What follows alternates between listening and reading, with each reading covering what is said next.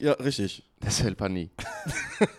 also ich sag wirklich, wir haben ja schon Nachrichten bekommen, dass Karl ja ein Mikrofon bekommen Ja. soll. Und das ist auf, ich denke, das nächste Ziel, um diesen Podcast hier zu erweitern, vor allem für den ganzen Quatsch, den wir dann hier oft erzählen, den er dann nachgucken kann. Irgendwelche Happenings in der NFL, wer wo wann mal gespielt hat. Oder Favorite so jedes Mal, wenn irgendein Name gesagt wird, der falsch ist oder falsch ausgesprochen wird, Karl dann einfach bei YouTube reingeht, gucken, wie er ausgesprochen wird. So aus der kalten. Bill Belichick. Ich habe es übrigens wieder gestern falsch gesagt. Ja. Ich weiß, wie ich gezittert habe, als, als in der Halbzeit die Bill-Diskussion angefangen hat. Und ich dann so dachte, und meinte so, boah, sie werden mich jetzt fragen, sie werden mich jetzt fragen. Und ich habe gesagt, F it, den Twitter-Hate nehme ich mit, wenn ich den jetzt falsch ausspreche. Ich werde es eh nicht hinbekommen. So. Aber ähm, Hab dich gedroppt, ne? Ich habe es ja eben schon off-Kamera Ja, gesagt, aber nochmal an alle. Äh, habe ich auch, ich habe es auch im Vorlauf gesagt zu allen bei RTL in der Regie, wo sie meinen, ja, Bill, der geht dahin. habe ich gesagt, ich möchte nur einmal kurz sagen, eigentlich auch voller unnötige Kommentar, den ich da gemacht habe. Das war so richtig so ein Pick-Me-Kommentar. Und da war so das Gespräch bei Bill, muss ich sagen, äh, hallo, hallo, hallo, hallo. Also bei uns im Podcast haben wir das zuerst gesagt. Der Marek hat das nämlich herausgefunden. Und zwar, der Marek hat nämlich Jerry Jones angehört und hat dann gesagt, hör mal, ich habe da eine Idee. Da haben wir noch alle gesagt, das stimmt nicht, aber wir waren die Ersten. Wir haben da auch ein Reel gemacht. ich habe dafür nicht bezahlt und der Valentin platzt gleich wieder gegenüber von mir. Und Marek war der Erste, der hat mir letzten Montag schon geschrieben. Ja. Haben wir drüber gesprochen und dann am Dienstag haben wir es aufgenommen und dann kam erst abends der Chef-Tweet raus, wo das so ein bisschen Ja. Fahrt aufgenommen hat.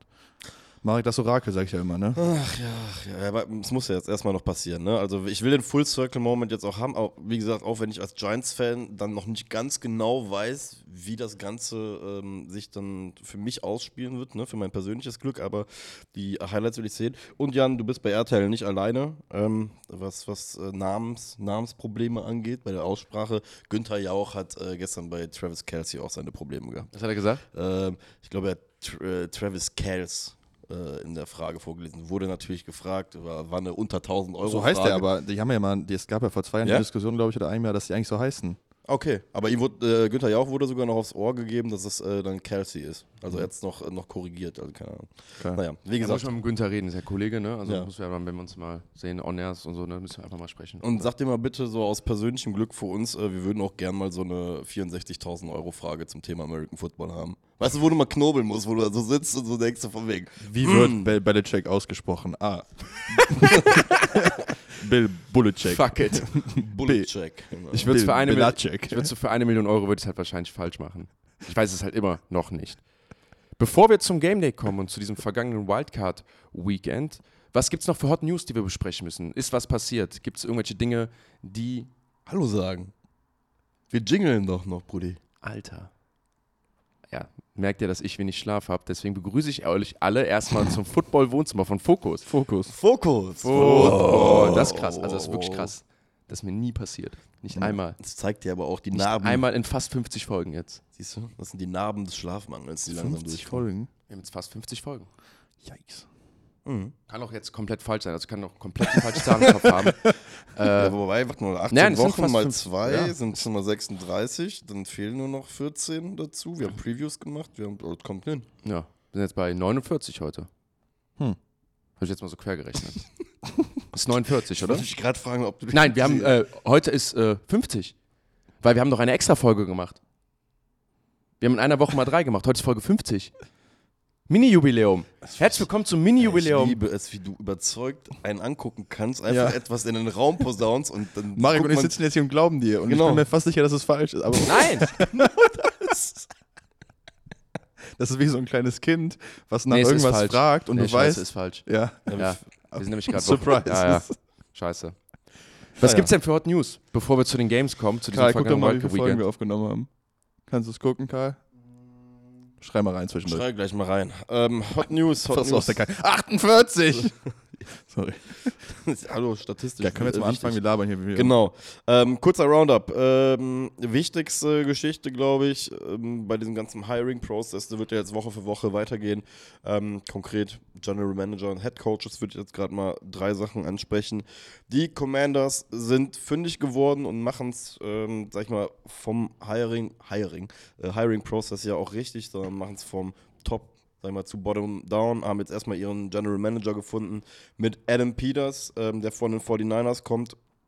Dort, ähm, ja, auf jeden Fall mit reichlich Vorschusslorbeeren jetzt äh, nach Washington kommt. Äh, hat seit 2017 in ähm, San Francisco scheinbar die Verantwortung, wenn es auch um Scouting geht, ums äh, Player Personal. Guten, guten Trade gemacht damals für Trey Lance. Das, das wäre nämlich jetzt die Sache, die ich dort reingebracht habe. Da kann man in der NFC East zumindest hoffen, dass da irgendwie nicht ganz gut evaluiert wird, aber ne, ansonsten, ähm, ich, das, was ich zumindest rauslese, ne? ich sag mal, keiner von uns kennt jetzt seine Arbeit, wahrscheinlich äh, liest sich äh, nicht verkehrt. Der Trade war kacke, aber der hat halt trotzdem einen Super Bowl-Roster gebaut, ne? Ja. Mehrere, mehrere Jahre hintereinander. Also der Mann, der Mann weiß schon, wie es find mir, geht. find, mir, find mir den Mann, der, die, der in der Quarterback-Evaluierung immer trifft und das wird der bestbezahlte, bestbezahlte Mitarbeiter in der NFL. Ja. Wenn du Kann ein, man die, gibt auf ja jeden Fall einen, es ne? gibt auf jeden Fall einen, der arbeitet bei den Green Bay Packers. So, keine Ahnung, wer das macht bei denen, wer bei denen die Quarterbacks seit 40 Jahren aussucht oder welches Orakel die da befragen. Da kommen wir ja gleich zu, die machen es auf jeden Fall richtig. Aber find mir den Mann, der oder die Frau, die Quarterbacks evaluieren kann aus dem College mit Garantie, der kriegt richtig viel Kohle in der NFL. Ja, ja, und was man natürlich auch nicht äh, vergessen darf, ist, äh, Trey Lance können wir auf der einen Seite nennen, auf der anderen Seite, wenn er beim Brock Purdy äh, Scouting mit beteiligt war, dann hält sich das Ganze vielleicht irgendwann wieder die Waage, ne? Also das ist ja. Ey, das ist immer bei Brock Purdy, nur kurz, wir wollen ja gar nicht so krass ausweichen, aber mal, da muss ich immer dran erinnern, die haben den ja bewusst in, noch gepickt. Also die sind ganz bewusst mit dem letzten Pick gegangen, weil sie gesagt haben, den wollen wir auf jeden Fall noch haben. Da wollen wir nicht, dass der in der Free Agency eine eigene Entscheidung treffen kann. Also auch wenn es der letzte Pick ist, ist es immerhin ein Pick. Ja. Ähm, was ich noch ziemlich interessant fand allerdings ähm, an der Konstellation, wir haben ja bei, bei den Commanders dieses Komitee an, ich glaube vier Leuten waren das, ja, wo auch unter anderem Magic Johnson auch mit beteiligt war und, mir fällt jetzt leider der Name gerade nicht mehr ein, der ehemalige GM der, der Warriors. Heißt auch wieder West Coast, ähm, Mm, stimmt. San Francisco, die Verbindung. Also das finde ich sehr, sehr interessant, wie dann ähm, vielleicht da auch der Meinst, die Pool. hatten so ein, ein oder andere Mal Dinner zusammen. Die Ja, ich glaube, die kannten sich schon relativ gut und äh, deswegen, wie gesagt. Ähm, Hey, you work in sports too, right? Ja, genau. genau, so, so Beim Golfclub. so- Wahrscheinlich zusammen Golf Safe. gespielt. Ähm, genau, das, also das einfach ein interessanter Fakt, ähm, der vielleicht irgendwann mal interessant wird, wenn eine Geschichte aufgebauscht wird. Ja, und die zwei, ich sag mal so, Interviews, die jetzt mal nennenswert sind, weil es einfach zwei proven Old, old Heads sind. Bill Belichick. Belichick? Haben wir jetzt richtig? Bill. Billy B. Billy B. Ähm, hat bei den Atlanta Falcons sein erstes Interview abgegeben. Und die haben da direkt mal Social Media mäßig fett ausgepackt, als ob sie den gesigned hätten. Also, wenn, du, wenn das jede NFL-Franchise mit jedem Headcoach machen würde, mit jedem Coach, den sie interviewen, so ein Posting zu machen und das so zu announcen, merkst halt schon, das, was du sagst, der hat Strahlkraft, der Mann. Haben die Chargers auch gemacht übrigens bei, äh, bei Harbour. Ich glaube aber, bei, ich würde sagen, bei Harbour ist das Ding safe. Ich würde sogar sagen, Harbour nimmt nochmal so ein Anstandsinterview woanders und schaut sich nochmal einen zweiten Job an. Aber bei Harbour, du hast ja schon mal erwähnt, hat er diese Agency auch angestellt, Ja. dass er die schon mal praktisch vorscoutet für ihn. Und das wirkt für mich schon so und auch vom Picture her, ich will nicht sagen safe, aber das wirkt schon irgendwie wie der richtige. Ich weiß warum, ich kann es dir nicht erklären, aber dieser LA-Move wirkt irgendwie wie, die, wie ein richtiger Harbour-Move so für ihn. Boah, Ich weiß, ich glaube, die werden schon alle. Ja, ich glaube, er wartet auf jeden Fall noch, was mit Vegas Ja. passiert. Genau, ich das- glaube, Vegas ist für ihn auch sehr interessant, aber Ja, Vegas muss man ja einfach generell sagen, ist auch äh, steuerfrei, wenn ich, äh, Ja. ne, wenn man jetzt, ähm, auch nochmal das Detail mit reinwirft. Deswegen, ich glaube auch, Vegas ist nochmal so den Ticken.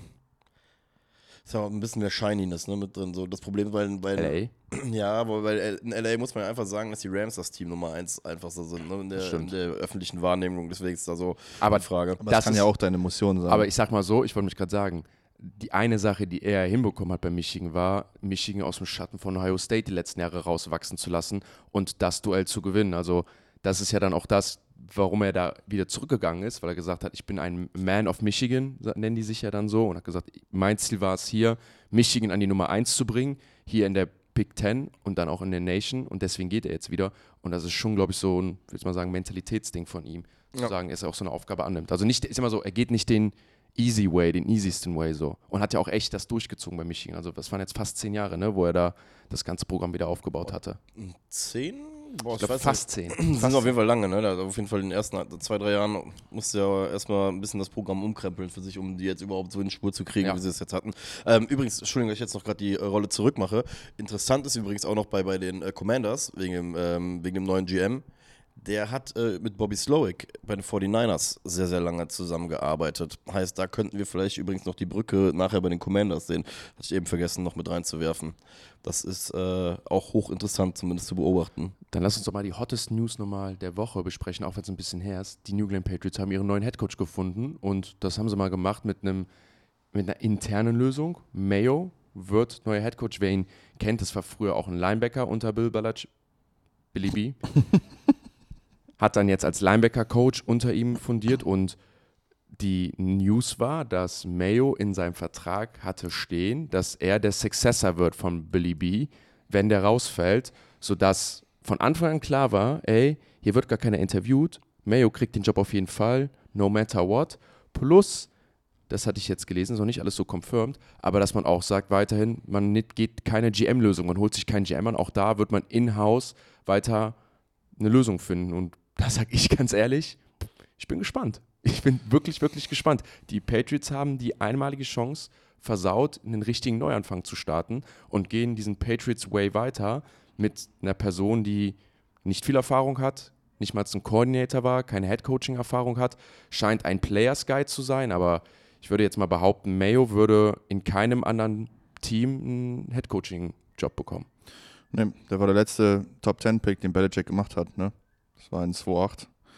Das ist auch so ein Full-Circle-Moment für die Patriots und das ist einfach, ist einfach ein schlechter Prozess. Also, wenn du nicht mal irgendwen anders interviewst, so in dem Sinne. Also, es war wie gesagt schon intern klar. Anscheinend hatten sie eine vertragliche Lösung schon gefunden für den Fall, falls Bill Belichick nicht mehr weiter ist. Aber ich finde es ehrlich gesagt ein bisschen kurzsichtig. Weißt also, du, an was mich erinnert? Das erinnert mich an den Daniel Jones-Pick von Dave Gettleman, wo du sagst, ey, wenn du der festen Überzeugung bist, dass er der richtige Guy ist, dann ist das ja okay, aber dann nicht an dem Spot, also dann nicht so. Dann machst du später im Draft oder so, dass es sich dann für alle lohnt. Und das finde ich bei den Patriots so, dass du sagst, ey, wenn Mayo der richtige Guy ist, dann ist das okay. Aber sicher dich doch vorher mal. Also lad dir doch mal vor wen ein. Lad dir doch mal vor wen ein, der dir einen Status gibt über deine Franchise und der dir sagt, ey, ihr macht alles richtig, ich finde das hier richtig geil und sagt dann, okay, wenn hier andere sagen, alles ist okay, dann lasse ich Mayo und dann können wir das machen oder lad dir doch mal wenigstens Leute ein, die dir sagen und vielleicht auch mal einen Input geben, weil das ist ja auch so ein Interview, gibt dir auch mal Input über deine Organisation und sagt, ey, ihr macht ja einiges falsch. Ich finde irgendwie der ganze Move wirkt so, als ob man, also beziehungsweise als ob äh, Kraft sich einfach irgendwie nicht von seinem alten System lösen möchte und jetzt gerade versucht, nicht so ein das, was wir in der NFL äh, ja, auch, ja hin und wieder jetzt schon mittlerweile gesehen haben, dass Franchises sich einfach irgendwann eingestanden haben, okay, wir sind altbacken, wir müssen neue Wege finden. Und bei den Patriots hast du jetzt gerade irgendwie das Gefühl, sie versuchen ihren Weg, also sie versuchen gerade das Aufbackbaguette zum vierten Mal aufzubacken. So, so ist das so für mich also gerade. Weißt du, es ist halt kein Clear Cut in meinen Augen. Es ist halt so ein, so du hast halt irgendwie denselben Style weiterhin im Building, dann das mit dem GM finde ich persönlich komplett verwirrend. Vor allem nachdem das in den letzten Jahren schon deren, deren Konstrukte nicht wirklich funktioniert haben. Vor allem, also ich war jetzt in diese, ich bin so ein bisschen in diese Patriots Twitter-Bubble dann reingerutscht, weil ich das auch getwe viel getweetet hatte und dann viel Backlash kam von, äh, äh, gib ihm erstmal eine Chance und so, wobei das ist ja immer das Ding, ich, natürlich gibt man ihm eine Chance und in drei Jahren gucken wir, wer Recht behalten hat. Es geht ja darum, von außen betrachtet, wenn man es jetzt evaluiert, schaust du drauf und sagst, es ist kein gesunder Prozess, es ist kein guter Prozess, das wirkt nicht richtig, weil alle anderen es, es anders machen. Aber weißt du, was das Pendant dazu ist? Übrigens, Entschuldigung, dass ich gerade direkt so äh, reingrätsche. Das ist ja, bei den Packers haben wir zum Beispiel bei einem Quarterback, bei dem Weg, den die gewählt haben, äh, den Weg, den sie mit Jordan Love zum Beispiel, ein Quarterback, Inhouse-Lösung, lange aufbauen, ne, ein bisschen ans System gewöhnen lassen, haben wir jetzt auch gesehen. Eigentlich brechen sie damit ja einen modernen Trend. Die Patriots könnte ja auch sein, dass sie jetzt hingehen, statt sich das moderne Mastermind reinzuholen, was in, im kalten New England dann aber auf den Craft trifft und halt nicht diesen Old Patriots Way gar nicht kennt und dann auf einmal zwei komplett konträre Wege aufeinandertreffen und es dann mega clasht man sich jetzt vielleicht dafür entschieden, gesagt von wegen, ey, wir haben jemanden hier heranreifen lassen. Deswegen, also, das ist so, ist so ein bisschen dieser Hoffnungsansatz wahrscheinlich, der nicht modern ist, da brauchen wir gar nicht drüber reden. Ja, die Patriots haben ja schon immer gesägt, ja. wenn alle anderen gesägt haben, so. Also, vielleicht ist das einfach, das ist einfach Robert Crafts Ding, so. Vielleicht war es nicht Bill Belichicks Ding, sondern Robert Crafts Ding. Kann ich mir auch sehr, sehr gut vorstellen, weil, wie gesagt, sonst hast du... was, was mich an dem Move halt am meisten stört, wirklich am meisten ist, wenn die sich einen Quarterback draften nächstes Jahr und das ist nicht wieder das Großtalent, der einfach one in a million ist. So ein CJ Stroud, der einfach auch, ich will mal auch sagen, CJ Stroud braucht auch das Coaching. Wer developt den nächstes Jahr den Quarterback da? Ja, die brauchen auf jeden Fall, also Ja, aber Jared Mayo als Head Coach, okay. Jetzt ist die Frage, wer kommt als OC rein? so, wer kommt als OC rein? Das, ich glaube, auch Coaches haben da ein Netzwerk. Wer will diesen Matt Patriots? Patricia. Ja, aber ganz, ganz heiße Lösung. ja, aber weißt du, das ist ja so, wo du sagst, ja, wenn du ein Patriots Way gehst, ich meine, das wird ein ähnliches, wird wahrscheinlich macht einfach beides. Der callt mit Mayo einfach die Offense und Defense zusammen. Das Die wär sprechen geil. sich ab. Die machen so Das- ein Tag-Team. Das wäre geil. Und ich sag ehrlich, nachdem ich das erfahren habe mit diesem Deal von Mayo, dass das so geplant war, dass Mayo so lange schon diesen Headcoach-Job bekommen sollte, war auch klar, kein GM nimmt diesen Job auch an. Also, wenn ich ein GM wäre in der NFL, vielleicht nicht kein, aber du kriegst dann auch nicht mehr, glaube ich, den Top-GM und du kriegst übrigens gesagt vom Owner, ach so, das ist übrigens der neue Headcoach und du darfst das nicht mal selbst mitentscheiden, darfst nicht in den Prozess mit einwirken und das ist dann auch der starke Mann im Lockerroom, weil es ein Teamplayer ist, es ist ein Teamguy, ist jemand, der die Organisation lange kennt. Also ich sag mal so, da wurde ganz klar von oben von Robert Kraft entschieden, wohin diese Franchise gehen soll. Der hat das, ich will mal sagen, so eine Owners Decision dann auch mitgemacht.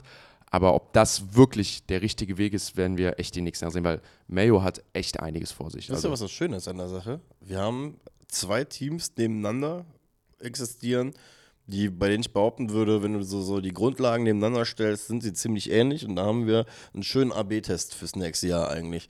Du hast auf der einen Seite die Patriots, die jetzt den Weg gehen, und du hast auf der anderen Seite die Commanders. Beide haben sehr, sehr hohe Picks. Beide haben ein neues, äh, haben, gut, die eine haben eine gut, neu, neue Ownership, ne? Gut, das ist was anderes, aber da kann man, wobei das eigentlich perfekt für den AB-Test, weil du dann einmal richtig hingehen kannst und gucken kannst, hey, was machen jetzt die Patriots? Und wie werden die Commanders vorgehen, die ja scheinbar jetzt gerade eher diesen bisschen moderneren Ansatz gehen, ne? die auch sich selbst eingestehen, hey, lass uns lieber auch mal Outside-Help holen, weil es auch nicht verkehrt sein äh, kann, auch einfach mal Leute von außen drauf gucken zu lassen, ne? die ich, mein, nicht ich, ich, hinter sag, dem Building sind. so, bei den, das, das darf man da nochmal zum Abschluss sagen, die Patriots-Kultur, die sie über Jahre, Jahrzehnte hatten, ist die erfolgreichste Kultur, die es jemals gab in der NFL. Nie hat eine Dynastie so lange gehalten und auch menschlich ist das nichts, wo du sagst, ey, da waren Probleme und bei den Commanders ist ja genau das andere Bild. Selten waren Franchises so unerfolgreich und selten war dann, gab es so viele Skandale untereinander von der Ownership, dass du auch sagst, ey, wir wollen das hier auch vom Grundboden her aufreißen, wo man dann auch verstehen kann, ne? warum soll Robert Kraft Leute, also äh, sich einen neuen Headcoach reinholen, heißt ja vielleicht auch, dass ein Mayo und andere Leute gehen, die du nicht gehen sehen willst, weil sie halt deine Kultur gefördert haben. Ich glaube, da muss man auch mal von der menschlichen Ebene betrachten und halt nicht nur das, das Sportliche, weil man auch einiges an Erfolg hatte. Wir werden es sehen, das ist das Schöne. Ich glaube, immer interessant zu beobachten. Ich freue mich dann auch da wieder drauf, hat mich wieder mehr für die, oder generell war ja klar, egal wer Headcoach wird, wer in diese Fußstapfen tritt, der kommt oder muss ein Riesenerbe annehmen. Fun Fact: Die letzten 20 Jahre übrigens, Commanders 130 Siege. Und die Patriots haben einfach in der Zeit, Sekunde, 227. Einfach fast 100 Siege mehr in 20 Jahren. Tomato, Tomato. Ja, ja. Tomato Tomato fast dasselbe, oder? Machen wir doch dahin. Kommen wir dann zum großen Thema der Sendung. Die Wildcard Round hat angefangen, Männer. Das, worauf wir gewartet haben. Und ich muss echt sagen, also gucken echt, wir gucken ja alle schon echt lange Football, aber ich, man merkt jedes Mal aufs Neue, wenn die Playoffs losgehen, dann ist einfach auch nochmal im Kopf was anderes, dass man dann doch immer sich dazu entscheidet, pünktlich zu Hause zu sitzen, den Fernseher anmacht, den Laptop hochklappt, dass man dann doch immer ready sein will, alles zu gucken, dass man dann doch mal zu seinen Lieben und Geliebten sagt, du, ähm, ich kann mich gerade nicht unterhalten, ich muss mich hier gerade fokussieren. Äh, die, wenn, mein, wenn du angerufen wirst, wegklickst, weil du einfach sagst, es ist Playoff Football oder halt dann auch lange wach bleibst. Wir hatten sechs Spiele an der Zahl letzte Woche. Es fing an mit dem allerersten Game, die Houston Texans zu Hause gegen die Cleveland Browns. Danach gab es die Kansas City Chiefs zu Hause gegen die Miami Dolphins, dann die Dallas Cowboys zu Hause gegen die Packers, dann das Abendspiel die Rams bei den Detroit Lions, dann gestern das Spiel, was verlegt wurde, Pittsburgh Steelers bei den Buffalo Bills und dann in der Nacht von Montag auf Dienstag noch die Philadelphia Eagles bei den Tampa Bay Buccaneers. Und wenn wir sagen, Story of the Game Day war dominante Spiele. Fast alles dominant ausgegangen. Viele Teams haben dominiert. Ich würde sagen, überraschend dominiert. Und da fangen wir direkt mit dem ersten Spiel an. Wir haben, glaube ich, alle auf die Browns getippt bei dem Mhm. Game.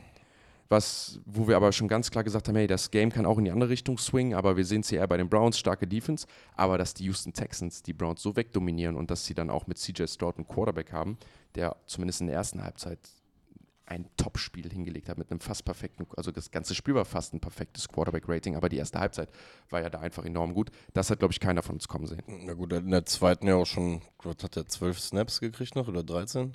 Also der hat nicht mehr viele, der hat nicht mehr so viele Snaps gekriegt. Generell, Ne? also Hat, auch wollte ich gerade sagen, hat generell sehr nicht viel effizientes Spiel gespielt, hat nur 16 Pässe, also 16 Pässe angebracht, ne, in dem Playoff-Spiel. Ja. Und am Ende des Tages haben sie 45 Punkte auf dem Board. Also, äh, sag mal so. Da ist vielleicht auch der andere, andere Pick gewesen vom. weil Jetzt habe ich gerade, boah, ist das schon, ja, Pick 6, ne? Gab's auch. Zwei waren es sogar. Zwei sogar. Das, waren die, das war ja mehr oder Das weniger der erklärt. Deckel. Ja, ja, genau. Ähm, jetzt habe ich es auch gefunden, meine Notizen wieder. Ähm, ja, also CJ Stroud macht das, was er machen muss, ne? Äh, überragend. Und ich, also alle drei Touchdowns, die er wirft, kommen alle drei aus Play-Action irgendwie, ne? Sogar die Screens, die er geworfen hat, die Touchdowns sind irgendwie ein Play-Action-Fake dabei. Also das war so, so eine Bobby Slowy-Klinik, ne? Gegen so eine Defense, die so aussehen zu lassen. Die spielen ja immer generell sehr viel mehr in die Browns, ne? Und also dieses eine Play, was er auf äh, Dalton Schulz wirft, ne? Also das ist halt so, da, da, das ist einfach ein Mittelfinger von einem Koordinator gegen den anderen, so. Weißt du? Ja. Also, das ist ein, ein, ein Play-Action nach links, glaube ich. Er rollt nach rechts raus. Und Richtig. normalerweise hast du ja dann, würden ja normalerweise die Routen alle nach rechts irgendwie kommen, ne? Ja. Und er settet sich einfach, und das ist das, was du mal gesagt hast gegen Stuttgart, ne? Wo du sagst, ey, manchmal kannst du einfach den, den Post tief übers, quer, quer übers Feld werfen. Und dann wirfst du das Ding einfach einmal quer gegen die Flow-Richtung, einmal quer auf Dalton Schulz und äh, das Ding ist drin. Und dann denke ich mir so, ey, das ist einfach ein geil designtes Play, wo Bobby Slowick wahrscheinlich irgendwas gefunden hat, wo er meint, ey, diese sehr aggressive Defense können wir, kann ich hier ausnutzen. Und das ist mehrmals passiert. Also auch dieser, der Touchdown auf, ähm, oh, wer ist der denn jetzt noch? Brevin Jordan. Ja, danke. Das ist ja auch, also So. Vier Yard A-Dot war das, war der Wurf, ne? Also der Ja. ist, glaube ich, für 75 gegangen. Ich mag, ne? ich mag übrigens sagen, das, das, ist dann, das sind dann so Momente, wo ich sage, der Mann macht das Play genau einmal in seiner NFL-Karriere und das war an dem Tag in den Playoffs. Der hat in den letzten drei Games, wo er gespielt hat, gegen die Titans ein Catch für 14 Yards, gegen die Browns zwei Catches für 27, gegen die Titans zwei Catches für 19, aber auch ein Touchdown. Und jetzt gegen die Browns ein Catch, 76 Yards, ein Touchdown. Ja, ich habe übrigens bei ihm ähm, sofort nach dem Play nach den Combine Stats gesucht, weil ich mir dachte von wegen, was bist du, also was bist du gelaufen, Tight End? Der war, war nirgendwo zu finden, so wirklich. Was heißt nirgendwo zu finden, aber war nichts äh, krasses. Aber ich fand es schon erstaunlich, was der auf einmal für einen Speed aufgenommen hat, als der einmal ins Laufen gekommen ist, weil äh, gekriegt hat den ja keiner mehr. Also das muss man schon mal sagen. Ähm, nur wie gesagt, war, war gar kein Combine-Wunder. Ich weiß nicht, woher der Mann den Speed herbekommen hat. Mal einen guten Proteinriegel vorher bekommen. ja.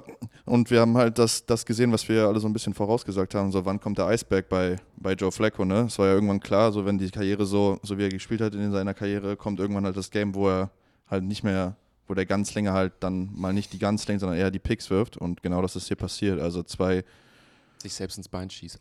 ja, zwei wirklich, äh, also ein, der erste Pick Six ist dumm, weil er gegen meiner Meinung nach probiert, den Ball noch irgendwie rauszuforcen, obwohl er Pressure im Gesicht hat. Äh, dann nimmst du wahrscheinlich lieber den Sack und der zweite ist halt auf so einem Stick-Konzept, wo der Linebacker halt quasi wirklich, also wenn man das sitzt, äh, der macht nicht mal so, so Read-Steps oder so, der steht einfach. Also der ist wie angewurzelt auf dem Boden und liest einfach nur Joe Flacco und dann sieht er irgendwann die Route, also das Routenkonzept und dann jumpt er das Ding einfach. Also der bewegt sich einfach gar nicht. Der steht einfach da, das Play geht los und alle anderen bewegen sich um ihn rum und er steht einfach. Ja, der wartet, der wirklich, der sitzt ja einfach da. Also der geht, macht nicht mal einen Zone Drop oder so, der sitzt einfach genau da, wo der Ball hinkommt und das ist schon, das ist schon, also das ist schon Next Level, würde ich sagen. Ich ich würde halt sagen, zwei Dinge, die den Cleveland Browns gar nicht geholfen haben, ist, dass sie halt dann auf eine gewisse Art und Weise schnell hoch zurücklagen, beziehungsweise dass die, die Houston Texans halt den Ball bewegt haben, dass du als Browns Offense wusstest, du kannst die Big Plays, die du hast und vielleicht auch, das ist ja auch so, entweder bewegst du den Ball gut, weil dein Playbook so oder so sitzt, oder du hast halt auch jedes Play, jede Woche, wie ja zum Beispiel die Texans, deine drei, vier Plays drin, die du nur für die gegnerische Defense hast, die du nur für diese Woche installierst. Also irgendwann verschießt du auf gut Deutsch dein Pulver, weil du halt nicht 20 Plays speziell für eine Defense installieren kannst. So, zum Beispiel der Super Bowl Eagles Chiefs, dieses Play, was sie da hatten, wo sie zweimal den Touchdown mitmachen. Das sind zum Beispiel so Plays, wo du weißt, ey, wo sie die Motion machen mit der Whip Route, da haben sie was gesehen und das setzen die halt dann da ein. Das machst du halt zweimal, das muss zweimal funktionieren. Danach reagiert eine Defense normalerweise drauf. Und ich glaube, die Browns mussten halt früh ihr Pulver verschießen, konnten dann natürlich hinterher nicht mehr mitziehen. Und eine Sache, was echt schade war, Amari Cooper hatte das sein bestes Game seiner Karriere gegen die Texans und das hat man gesehen, der Typ war nicht fit. Also der war, der war sichtlich angeschlagen. der war sichtlich das angeschlagen. hatten wir beide, äh, na, wir hatten auch darüber geschrieben, Valentino noch, dass er, es gibt eine Sequenz, da läuft ein Hitch und dann mer- merkst, merkst du richtig, als er oben die, die Route halt einfach bricht, um stehen zu bleiben, sich umzudrehen, dass da auf jeden Fall irgendwas nicht gestimmt hat, weil das sah so Holz so nach Holz aus und sah nicht nach einer flexiblen Hüfte aus. Ähm, deswegen muss man einfach da sagen, ne, die da auf jeden Fall einen Keyplayer für sich verloren. Äh, ich muss einfach einmal kurz noch bei den Brown, ach, Browns auch schon, bei den Texans generell nochmal anmerken, Wir äh, haben einfach eine Texans-Mannschaft gesehen, die der, auch im ersten Viertel beziehungsweise auch ins zweite Viertel rein ja auch einfach dann Haymaker verteilt haben, auch als die Browns ja mitgespielt haben. Ne? Das darf man ja. ja auch nicht vergessen. Die Browns haben das ganze Spielchen ja erstmal mitgespielt. Meinst du etwa den Desmond King Fidget Spinner Tackle gegen Alter, der war so geil. Alter. Ich wollte sogar, ich wollte sogar, ich wollte es wirklich tweeten. Ich hatte schon einge, ich hatte schon eingedingens, ich meinte, Desmond King macht den Fidget Spinner und dann dachte ich so, nee, komm, lass, die Leute kriegen die Reference nicht und so. Die haben's, keiner hat es bestimmt so gesehen, wie ich dachte, das war mein Brain, der es gesehen hat. Nur, äh, I got Brain, you, bro. I got you. Ja, ich dachte so, Alter, schön, dass ihr es sagt. Hat nur gefehlt, dass er so ein Beanie anhat. Äh. Ja, auf jeden Fall muss man in meinen Augen den, den Texans da den größten Credit geben, dass sie gegen wie wir schon in der Preview auch gesagt haben, gegen ein erfahrenes Team da auch rausgehen und quasi immer weitergemacht haben, wobei man eigentlich sagen muss, die Browns haben eigentlich eher immer auf die Texans reagieren müssen, was in meinen Augen dann nochmal irgendwie größer zu, anzurechnen ist, weil wir hatten ja schon gesagt, Rookie Head Coach, Rookie Quarterback, äh, Rookie Edge gegen, gegen lauter Veteranen. Rookie Playcaller, hm? auch offensiv. Rookie Playcaller, wie gesagt, haben wir auch eben angesprochen, äh, der wahrscheinlich nächstes Jahr auch ein bisschen besseres Gehalt kriegen wird mit einer neuen, neuen Jobtitel. Von daher ähm, da an der Stelle einfach dicke, dicke, fette Props. Und was wir auch angesprochen hatten, Defensive Line Texans. Also die war ja komplett äh, angeschlagen, ne? Also jo. die ganze komplette Defensive Line, die Starter waren irgendwann in der Woche mal questionable und äh, haben alle gespielt, irgendwie alle angeschlagen, alle performt. Also äh, Will Anderson, sieben Pressures, ein Sack, Derek Barnett äh, mit, ähm, mit sechs Pressures, einem Sack. Der Derek Barnett ist auch verantwortlich für den ersten Pick, meine ich. Das ist er erst derjenige, der, der Flecko, Flecko nämlich bekommt und dazu zwingt, quasi den Ball wegwerfen zu wollen. Durch seinen, seinen Hit, den er bekommt, wird der Ball halt zu dieser Ente, sodass du den noch picken kannst. Der heißt, Mann ist übrigens von den Eagles, ne? Also der war mit Eagles im Depth Chart äh, ganz weit unten, haben sich die Texans geholt und so ein bisschen symbolisch vielleicht auch für die Eagles-Saison dass so ein Mann das Team verlässt und dann einfach besser aussieht, was jetzt man normalerweise nicht über die Eagles sagen würde, glaube ich. Ja, generell. Ich wollte gerade sagen, das wäre normalerweise eigentlich immer andersrum, ja. dass die Eagles dann diese, diese Steals sich holen. Ich Andersrum übrigens Miles Garrett und ich hatte ja hier richtig groß das Matchup mit Charlie Heck aufgemacht. Ne? Machst du Fernseher an, siehst du, Charlie Heck spielt gar nicht so super. Valentin hast wieder Quatsch erzählt. George Fant hat übernommen. Äh, hat keine Pressure zugelassen, aber irgendwann gab es dann die Verletzungssituation von einem Tansel und dann auch von einem George Fant, glaube ich, sodass dann Charlie Heck doch gespielt hat. Sah aber okay aus. Miles Garrett hatte einfach ein kleines Downgame für sich. Also mhm. entweder war äh, der Scheme von, ähm, von Slowick einfach so gut, hatte nur drei Pressures in dem Game, was für Miles Garrett echt nicht wenig ist. Er hat immer noch eine, eine relativ hohe Winrate. Zwar nicht so hoch, wie er normalerweise sie hat, aber immer noch über 20 Prozent, glaube ich. Ähm, aber trotzdem, Tansel halt überragend gespielt. Ne? Also, Erster Touchdown ist er auch er, ne? der, der bei dem Screen ja, äh, rausgeht und den Vorblock für, für wer war es? Noah was Brown, ein ne? Geiler, was ein geiler Play-Call. Ne, Collins. Von, von Collins. Collins, der Touchdown. War, genau. ein Screen, war ein Play-Action-Screen auf, auf Collins, der dann, wo Tansel Leadblocker wurde. Und das war wirklich wieder so ein überragender Play-Call, ja. wo wo du einfach siehst, also das ist so ein Standard-Football-Play, das ist ein sogenannter Tunnel-Screen, wenn du den auf einen Outside-Right-Receiver wirfst und die O-Liner praktisch komplett nach außen gehen, weil du dann praktisch hinter den O-Linern so einen Tunnel bildest oder zwischen dem ersten O-Liner und dem zweiten sich so ein kleines Gap bildet und den Spielzug siehst du halt überall auch wieder im Football. Nur die Frage ist, wie designst du ihn, dass er halt funktioniert, dass du es halt schaffst, die Defense auf die andere Seite zu bewegen. Und ich habe es selten gesehen, dass eine Defense oder dass sich so viele Spieler so aktiv bei so einem Play bewegen. Und es waren, ich habe es gezählt, acht Spieler der Cleveland Browns bewegen sich alle mit dem Fake. Mhm spielen es komplett aggressiv. Also es ist dann A, einfach gutes Design, B, auch nicht gut gespielt dann von den Browns. Execution überragend von der Offensive Line, die Steps nach rechts zu machen, den Lauf anzutäuschen, dann den Fuß reinzusetzen und rauszukommen zum DB. Enorm schwieriger Block, ähm, sind Dinger, die, da musst du richtig Qualität für haben, danach ja auch die in der Lage zu sein, dich wieder zu catchen mit dem Körper, um dann den Block auf den DB zu machen, weil die halt schnell sind, die weichen dann oftmals aus. Also echt ein perfektes Play. Das war dann so der Moment, wo ich auch dachte, okay, der äh, Slowick hat einen, der hat einen guten Gameplan, der hat wieder geile Plays designt, der hat die Wrinkles drin und weiß genau, wie er es macht. Und in dem Drive generell oder im ersten Quarter hatte ich auch wieder dieses Ding von, boah, CJ Stroud, Alter, du spielst nicht wie ein Rookie-Quarterback. Die Würfe, die er gemacht hat, waren ja auch oft Dinger, wo du siehst, ey, die Browns kriegen ihn in der äh, Pass-Coverage, kriegen ihn dazu, dass er nicht seinen ersten Read nehmen kann. Also ganz klar gesehen, dass du merkst, er guckt auf die rechte Seite, erwartet eine Coverage, kriegt sie nicht, geht auf die andere Seite, kriegt dann den Druck und wirft den Ball unter Druck right on the money. Da ist ja dann auch der mit überragendste Catch, den ich dieses Jahr gesehen habe von Nico Collins. Da kannst du mal kurz erklären, Valentin, warum der so besonders ist, dass das nicht so easy ist, wie der den Ball da getrackt hat. Ist das der, der mit diesem mega kurzen Release von Stroud, wo der fast gesackt wird und noch den Ball so nach, nach links gleich rauswirft, genau, ne? Zur, zur Endzone. Ja. Und Valentin kann ja mal kurz erklären, warum dass es so schwierig ist, diesen Ball zu Du fangen. meinst den mit dem Kopf? Ja, Kopfswitch? den, wo er retrackt. Das war übrigens interessant, ne? ich weiß nicht, ob ihr es gesehen habt, die haben vorher noch die Coverage geändert, ne? Also die Browns sind dann noch ganz hektisch, haben halt irgendwen noch auf Stroud, äh, auf, ähm, auf Collins gestellt, ist anscheinend in irgendeinem Look erwischt und dann diese, das war so eine Art Double Route, ne? Ähm, ja, guckt über die rechte Schulter, der Ball kommt auf die linke Schulter und dann musst du halt den, die, den, ähm, die Augen vom Ball nehmen, was du halt nie machst eigentlich oder was du nicht machen solltest, weil du fängst den Ball hauptsächlich nicht mit deinen Händen, sondern mit deinen Augen. Das ist so ein Football, so ein Footballspruch. So keep the eyes on the prize so mäßig. Und wenn du halt die Augen vom Ball nimmst, hast du halt die Chance, dass du halt ins Tracking verlierst. Dann musst du nämlich den Kopf drehen, musst du den Ball wieder finden und dann deinen Körper so adjusten und dann springt er auch noch und fängt das Ding. Also das war wirklich, das sind immer die Special Catches. Davon hat OBJ auch eine, eine Klinik gemacht dieses Jahr in einem Spiel mal von äh, Lamar Jackson. Also das sind wirklich, das sind so, das sind auch so Drills teilweise, die trainierst du im Training und dann, also ich, hab, ich war schon im Training, wir haben es trainiert, schon mal bei den Centurions oder auch bei den Falcons oder so, wo du diesen Drill trainierst. Das ist ein dummer Drill meiner Meinung nach, weil passiert nicht so oft im Spiel, dass das passiert. Aber du in der Trainingssituation, und wir sind jetzt keine NFL-Spieler, aber du siehst halt, davon fängt halt einer von, von acht, neun Spielern mal den Ball, ne? Also das ja, ist also wirklich normalerweise, schwer. normalerweise drehst du dich in den Moment, wo du den Kopf drehst, findest du den Ball nicht mehr. Ja. Der geht ein, das, das sehen wir bei vielen Spielen. Wenn du einen halben Meter nicht da bist, dann ist es eine Incompletion halt. Ist ja dann in dem Moment auch kein guter Ball von CJ Stroud. Also kann auch sein, dass Nico Collins da die falsche Route läuft und dann nach außen brechen soll in dem Moment. Und das kann ja auch sein, das wissen wir nicht. Und CJ Ja, es sah Stroud- aus wie ein Slant and Go einfach, also ja, eine klassische also Double ich, Route. ich würde eher sagen, es ist ein schlechterer Ball von CJ Stroud und dass sie das Play noch machen, spricht dann halt auch für die, für die Texans. Übrigens, dass du sagst, mit den Augen den Ball catchen. Wir hatten mal einen Jugendspieler und es gibt ja den äh, Spruch im Football, if you can touch it, you can catch it. Und jetzt, Jo. wo du sagst, man fängt mit den Augen den Ball, macht das Ganze Sinn. Er hat mal nicht so gut Englisch gesprochen, der hat dann mal den Satz gesagt, ey Receiver, if you can see it, you can catch it. Ja, Jetzt macht das Sinn. ja. Man fängt ja mit den Augen. Geil. Nee, ist wirklich so. Also das ist halt dieser klassische Fehler, ne? Wenn ihr, also ein Drop in der NFL ist halt passiert meistens, weil Spieler schon Schritt B macht, obwohl Schritt A noch nicht fertig ist, halt den Ball zu fangen und die Augen noch auf den Ball zu lassen.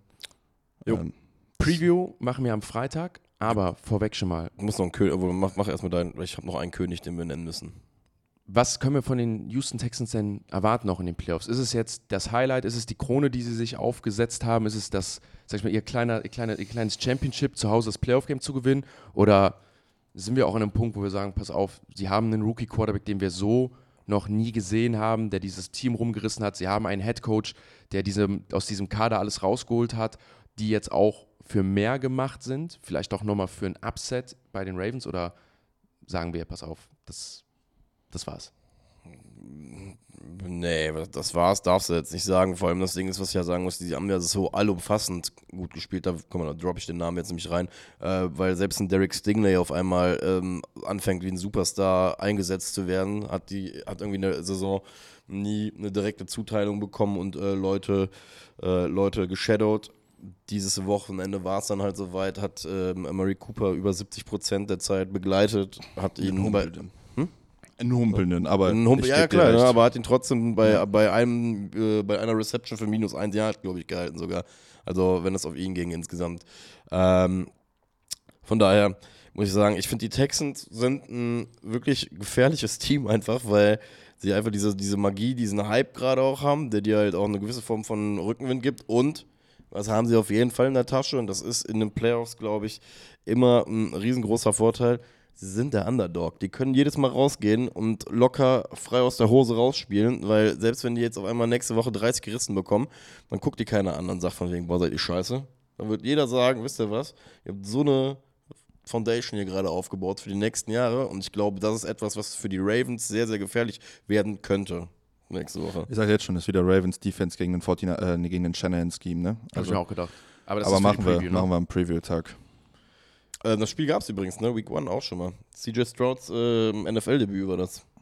In Baltimore. Ja, die Storyline ist ja, ist ja da schon gemacht. Und die Cleveland Browns sind ja die alten Baltimore Ravens. Also er spielt eigentlich ja nur zweimal gegen die Ravens. Der Ravens-Killer vielleicht am Ende des Tages. Was? Das war eine. Wusstest du nicht? Die Cleveland Browns, die Ravens sind die alten Cleveland Browns. Und dann gab es die Cleveland Browns für drei Jahre nicht und dann haben sie die Cleveland Browns wieder neu aufgemacht. Das ist eigentlich das, dieselbe Franchise. Das wusste ich tatsächlich nicht. Siehst du mal.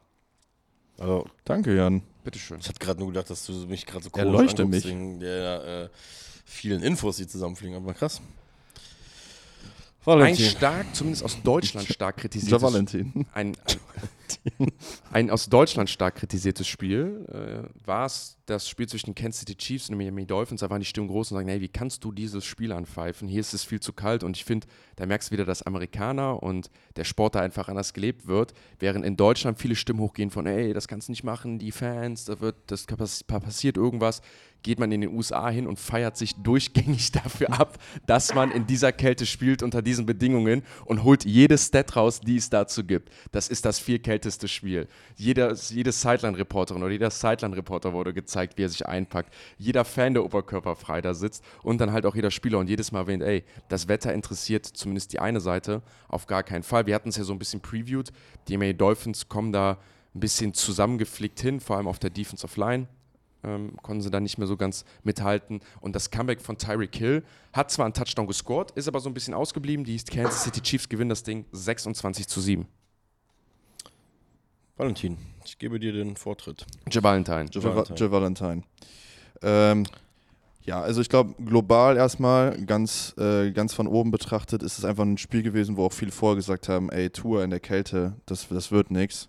So, ich gehe jetzt mal, also ich finde, das Narrativ war ein bisschen overblown, weil auch die Chiefs in dieser Kälte nicht gewesen nicht so, als wäre da jetzt drei, vier Grad gewesen so und die Chiefs trainieren da seit x Jahren drin, sondern das war für alle Temperaturen, das war, glaube ich, das viertkälteste Spiel in der NFL-Historie. Also, das ist, diese Temperaturen war keiner gewöhnt. Also, dass das eine Team diese Temperaturen gewöhnt sind, das andere nicht. Ich glaube, das Narrativ war ein bisschen overblown. Nichtsdestotrotz hast du halt eine Offense von den, von den Dolphins, die halt genau gegen diese Witterung halt schlecht, also was halt diese Offense die Specialness nimmt, ne? Also was sind die zwei Säulen der Chiefs Offense? Ich weiß nicht, ob ich es nicht so sehe. Die zwei Säulen der Chiefs Offense, ja. Quick Passing Game und harte Runs über Pacheco. Also wenn es äh, der Dolphins Offense meinst Achso, der Dolphins Offense. Ich war jetzt, sorry. Deswegen habe ich mich auch gerade rausgehalten. Also es ist der Speed und Timing. Ja, Entschuldigung. So, ja. Speed wird weggenommen, wenn der Boden vereist ist, so, wenn du rutscht die ganze Zeit, so bist du nicht mehr so schnell. Das heißt, der der ultimative Edge, die du hast mit dem Speed von deinen Playmakern, wird einfach genommen. Das heißt, du wirst auf den, auf den Boden zurückgeholt, wo alle gleiche Bedingungen haben. So, da verlierst du die Specialness. Und Timing, wenn es so windet und so was auch immer, ist halt Tours Arm oder was auch immer oder Tours Art Quarterback zu spielen halt nicht dafür gemacht. So, das heißt, du hast die zwei Sachen, die die Dolphins Offense special machen, hast du halt nicht. So, dann kannst du halt dieses diese Toss-Offense, diese Run-Offense nicht spielen, weil du halt den Speed zur Edge nicht kriegst. So kann die Defense die, diesen, diesen Run stoppen. Du hast gleichzeitig nicht die Running Backs, um durch die Mitte zu laufen, richtig, weil du mehr so Speed-Guys hast, keine Power-Guys. Und das gleiche hast du halt in der, in der Passing-Offense. Ne? Also diese Play-Action-Offense und was auch immer ist schön und gut. Aber wenn du halt nicht dropbacken kannst und den Ball mal schnell zu irgendeinem Receiver werfen kannst im, im Quick-Game, weil äh, das in deiner Offense kein großer Bestandteil ist, dann hast du halt einfach Probleme, den Ball zu bewegen. Der, der gute alte Frank Weinreich, kaltes Wetter, Playoff-Stat. Ja? ja, und dann erinnert es halt, halt daran, dass die Dolphins viermal punten müssen, haben drei Drives, die in Turnover und Downs enden und eine Interception und dann hast du halt acht Drives in den Playoffs, die ohne Punkte rausgehen und so gewinnst du halt auch kein Spiel gegen die Chiefs. Ne? Und die Chiefs ist halt einfach ein Defensive Team, muss man einfach so sagen. Und äh, die spielen überragend Defense. Und was sie da gemacht haben, ich weiß nicht, ob ihr das gesehen habt, was, was beim beim Pick von Tour passiert. Die sind im dritten und Inches erst, ne? Kriegen dann eine Flagge wegen einer Illegal Formation. Und äh, dann sind sie wieder im dritten und sechs und Tour, über, Tour überwirft er den Receiver für einen für Pick, ne? Habt ihr die Safety-Rotation gesehen? Habt ihr das Video gesehen? Nee, ich habe nur auf den D-Tackle Die sind, äh, die sind in der Too High und dann rotiert der eine Safety runter während der Motion und dann, als der Ball gesnappt wird, rotieren die im Uhrzeigersinn wieder zurück. Das heißt, die wechseln quasi der linke und rechte Safety, also too high, einer links, einer rechts. Alter. Die wechseln. Die drehen sich einmal im Kreis. Die drehen sich, also die zeigen quasi äh, Pre-Snap, dass sie runter rotieren ja. und drehen dann wieder hoch. Das heißt, sie rotieren von einer Too High in eine One High in eine Too High wieder und der Typ fängt den Pick. Also das sie heißt, rotieren praktisch, als ob sie in eine Man-Coverage ja. gehen und also man muss sich das so vorstellen, immer wenn du eine Motion machst und jemand kommt hart runter, zeigst du eigentlich damit an, ey, der ein Mann übernimmt den und du spielst eine Mann-zu-Mann-Verteidigung. Ja. Oft kannst du so interpretieren. Und so ist es dann halt wieder der Trickery andersrum, dass du sagst, ich zeig dir das eine, aber mach dann doch das andere. Genau, das war so nicht nur eine Coverage Disguise, sondern quasi Look geschaut, dann runterrotiert und wieder. dass eine Motion ja. kommt. Und dann, also das ist wirklich, also das ist Spags Masterclass. So, er hat immer wieder die Blitze gebracht, wenn du keinen erwartet hast. So. Also da Steve Spagnolo hat auf jeden Fall gewusst, in welchen Elementen er sich befindet, gewusst, was Tour gerne macht und was halt noch nicht funktioniert in diesem Wetter. Und andersrum, glaube ich, ist das nämlich nicht passiert. Ich glaube, die Dolphins haben erwartet, dass Mahomes dem Ball nicht so viel passt, gerade im ersten Drive. So, sie sind rausgekommen, haben direkt den Ball geworfen wo auch die Kommentatoren gesagt haben, ey, ist krass, dass sie nicht den Ball laufen. Ich habe jeder erwartet, dass Pacheco hier für 300 Yards läuft oder was auch immer. Aber Mahomes hat den Ball geworfen und zwar nicht zu wenig. Ne? Und Kurze das ist, glaube ich. Mit dem Pick aber gleich ja. noch, bevor wir da weglaufen. Würdest du sagen, das war also das, die, die Safety-Rotation war mehr wert als der D-Tackle, der quasi den Center einmal in den in, in Tour reinzwingt, sodass Tour ja eigentlich den Ball einfach übersegelt, weil er einfach dem Ball mehr Luft geben muss, weil, weil der Winkel vom Wurf halt einfach schlecht geworden ist für ihn. Ne? Weil ja, das ich glaube, von das, der- ist, der das ist beides, beides genau so, so designt tatsächlich. Also wenn du halt Tour, du sie, gibst ihm einen Look, so das ist eine Timing-Offense, ne, wo der Read meistens Post, also ähm, Pre-Snap passiert. So ein Tour rechnet nicht damit, dass über dem Safety, äh, über der In-Route noch ein Safety steht, so laut, laut dieser Rotation vorher, von der Two-High in eine One-High. Ja, Und richtig dann hast viel du halt- Druck ist es nicht, ne? Also es ist ja, es ist ja schon Druck und es macht es ihm schwieriger und macht es, also Ich meine, wenn er den Ball anbringt, ist der Ball angebracht, dann bringt es auch nicht, wenn der Safety dahinter steht. So, ne? Aber ich glaube, er hat einfach gedacht, okay, ich kann jetzt hier ein bisschen äh, Also- Risiko gehen und dann steht halt ein Safety und fängt das Ding. Ne? also ein Druck ist doch genug. Also er kriegt ja so viel Druck, dass du ja siehst, dass er von der Wurfbewegung hingeht und den Ball vom Winkel her mehr in die Luft reindrückt, als er es wahrscheinlich ja, wollte. aber das sind, also da, das muss ein NFL-Quarterback zu in der Lage sein und dafür spielen die NFL und das hat Tour auch oft genug gemacht, dass er da den Ball auch anbringt. Also es macht es ihm Also nicht einfacher. safe, ne? Macht Also es ihm nicht einfach, vor allem zwingt es ihn ja auch, eine Entscheidung zu treffen. Ne? Ich glaube, was, was es halt ist mit Druck als Quarterback, wenn du halt, du hast halt so eine innere Uhr, ne? Du hast halt vor allem auch bei so Reads und so Timing Rounds hast du ja zwei innere Uhren. Wann muss ich die Route treffen und wann habe ich Druck und kann gar keine andere Entscheidung mehr treffen? Und sowas, wenn du halt so einen Defense-Tackle im Gesicht hast und du merkst es, sowas spürst du ja auch einfach äh, oder siehst es peripher, dann bist du auch einfach mehr unter Druck, dann doch den Ball zu werfen, obwohl der Receiver nicht open ist. Ich würde sagen, es behindert seine Wurfmotorik minimal, aber nicht genug, dass es jetzt der, die Entscheidung ist zum Pick. Aber ich würde sagen, es ist im Kopf auf jeden Fall, dass er halt den Ball auch werfen muss, weil er denkt, ja okay, noch ein Step nach hinten und ich bin gesackt. Na, Das ist, das, das ist dann eher der Punkt. Das ist ein Spruch, den habe ich gestern halt auch viel bei den Eagles gesagt. Guter Pass Rush kaschiert schlechte Coverage. So. Und wenn guter Pass Rush mit guter Coverage zusammenkommt, dann haben wir halt Szenarien, die halt Picks sorgen, Du Deflections. meinst Unblock Pressure eher als guter Pass Rush beim Eagles Game. Ja, das Kommen wir gleich zu. Kommen, kommen, kommen, kommen, kommen wir gleich zu. Kommen wir gleich zu. Ähm, ja. Snead gegen Hill. Schon wieder. Also da musst du echt mal sagen, für so einen, für einen Right Receiver wie Tyreek Hill und ja, schlechtes Wetter, alles drum und dran, aber ich habe auch Spiele von Tyreek Hill gesehen bei den Chiefs, wo der genau in so Bedingungen über 100 Yards geht und ihn das nicht stört. Also ich gebe das jetzt mal nicht den Bedingungen, aber da siehst du mal, wie gut ein Snead ist, dass der diesjährige oder zu unserer Generation wahrscheinlich beste Right Receiver der letzten Jahre hingeht und weiß ganz genau, was kommt. Der weiß, der spielt diesen aggressiven Corner, der so eine Leaping Press Coverage spielt, kann sich die ganze Woche darauf vorbereiten und hat teilweise keine Antwort drauf und wird an der Line of Scrimmage dominiert. Spricht wirklich für den. Hat er selber auch äh, schon gesagt, dass er seinen Ass nach Cancun gedrückt bekommen hat. Jam, my ass to Cancun. Genau, irgendwie sowas, genau sowas. Hat er, hat er bei Twitter schon, schon äh, Ja, öffentlich Tyreek Hill gegen Snead, äh, zwei Targets, eine Reception, neun Yards. Und sind wir mal ehrlich, der Touchdown, den, den äh, Hill, ich glaube nach dem Touchdown macht Hill, wie, was hast du gerade gesagt? Wie viel hatte der? Zwei Targets, eine Reception, neun Yards gegen. Äh, Gegen Snead, ne? und, ja. Und hatte insgesamt, glaube ich, 54 oder 64 und äh, davon sind einmal 50 mit diesem Underthrow-Touchdown von Tour. Ähm, ansonsten war das ein ziemlich, ziemlich äh, ja, ruhiges Spiel, auch wenn er im T-Shirt Der Ball war übrigens ist, so weit underthrown, dass der Cornerback nicht mal die PI bekommen konnte. Also, das weißt du? Ich- Dass die PI nicht mal das Play verhindert hat, weil der Ball so weit im Rücken war, dass das nicht mal den Catch geimpactet hat, weißt du? Das war viel zu früh einfach der diese, Kontakt. Diese Schlechtwetter-Games. Schlechtes Wetter hat Patrick Mahomes gar nicht gestört und das sind dann, glaube ich, die Dinge, von denen wir immer sprechen, wo du sagst, es gibt einfach nochmal so verschiedene Levels von Quarterbacks. Also mir geht es ein bisschen so auf den Sack, auch wie jetzt Tour sofort schnell kritisiert wird und gesagt wird, bezahl den auf gar keinen Fall, nimm den nicht mit rein, wo ich mir denke immer, ey, was ist die andere Lösung? Also Tour hat ja auch top performt, nur weil er jetzt ein schlechtes Spiel im kalten Wetter gegen eine Top-Defense hatte, ändert das seine Story nicht. Aber auch da wieder, wenn wir für den, wenn ich den einen nicht kritisiere dafür, wie Tour, ich sage, hey, ist auch einfach nur ein schlechtes Spiel, muss ich halt schon wieder Patrick Mahomes einfach so hochloben, ist für mich wieder so ein, ein weiteres Checkmark für ihn in seiner Karriere, dass in so einem Game, wo es so eiskalt ist, wo die Bedingungen jeden stören, er rauskommt und einfach schon wieder fast ein perfektes Spiel macht. Also wirklich wieder jeden hittet, äh, auch teilweise First Downs mit seinen Beinen holt. Ne, das muss man auch sagen, sind ja auch mal, bist ja auch mal selber kalt, in Kontakt reingeht, der Helm von ihm geht kaputt, wo ich mir schon wieder dachte, das Bild, was es davon gibt, ist ja schon wieder so ein memorable Moment, der so ein bisschen für Mahomes stehen kann. So, ne? Alles zu geben, auch wenn mal was von seinem Equipment kaputt geht. Ich war dann auch überrascht übrigens, dass die so schnell einen Ersatzhelm von ihm hatten. Also, dass das so schnell ging.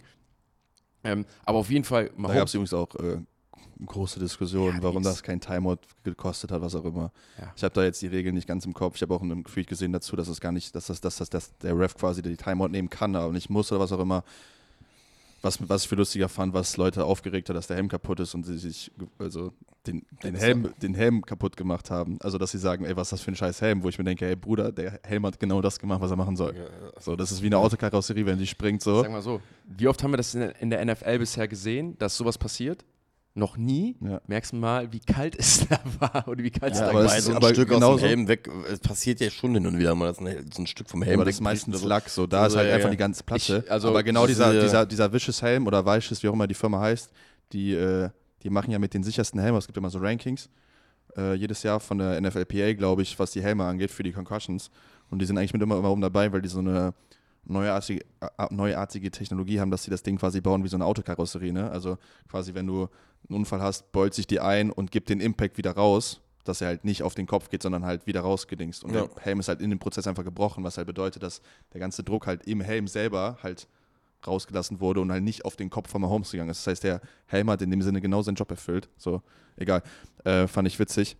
Ähm, was ich noch sagen wollte, ich, auf der anderen Seite, äh, ich finde, man hat richtig gemerkt, dass Andy Reid sich Kahu oder Kohu, den Vierer von den Dolphins, als, als Target rausgenommen hat. Der Mann hat neun, äh, 70 Yards zugelassen, der nächste Dolphins hatte nur 39. Also immer, wenn es ein wichtiges Play war, und ich habe ihn, glaube ich, schon mal, es gab schon mal das ein Spiel oder so, wo dieser Spieler attackiert wurde von den Dolphins, da hat man richtig gemerkt, dass Andy Reid sich den ausgesucht hat mit Rushy Rice und dagegen echt mal, immer wenn es wichtig wurde. Und, und Rushy Rice, ne, für alle, die jetzt neu zum Podcast dazukommen, ich hab's ja gesagt, Rushy Rice ist ein Top-Right-Receiver Mhm. und deutlich besser als Pickens für alle, die jetzt neu dazukommen. Dein einziges Glück ist, ne, mit deiner komischen These, die du da hattest, ist, dass Pickens gestern auch wieder ein so ein Ding gefangen hat, wo ich gesagt habe, Also- boah, rein, rein, in der B-Note rettet dich das. Was, was, man, was ich Rushy Rice echt lassen muss, und das ist ja eine Qualität, nur weil er nicht gefragt wird, in dieser Offense mehr zu tun und nur weil er nicht mehr machen muss, macht es ihn ja nicht schlechter.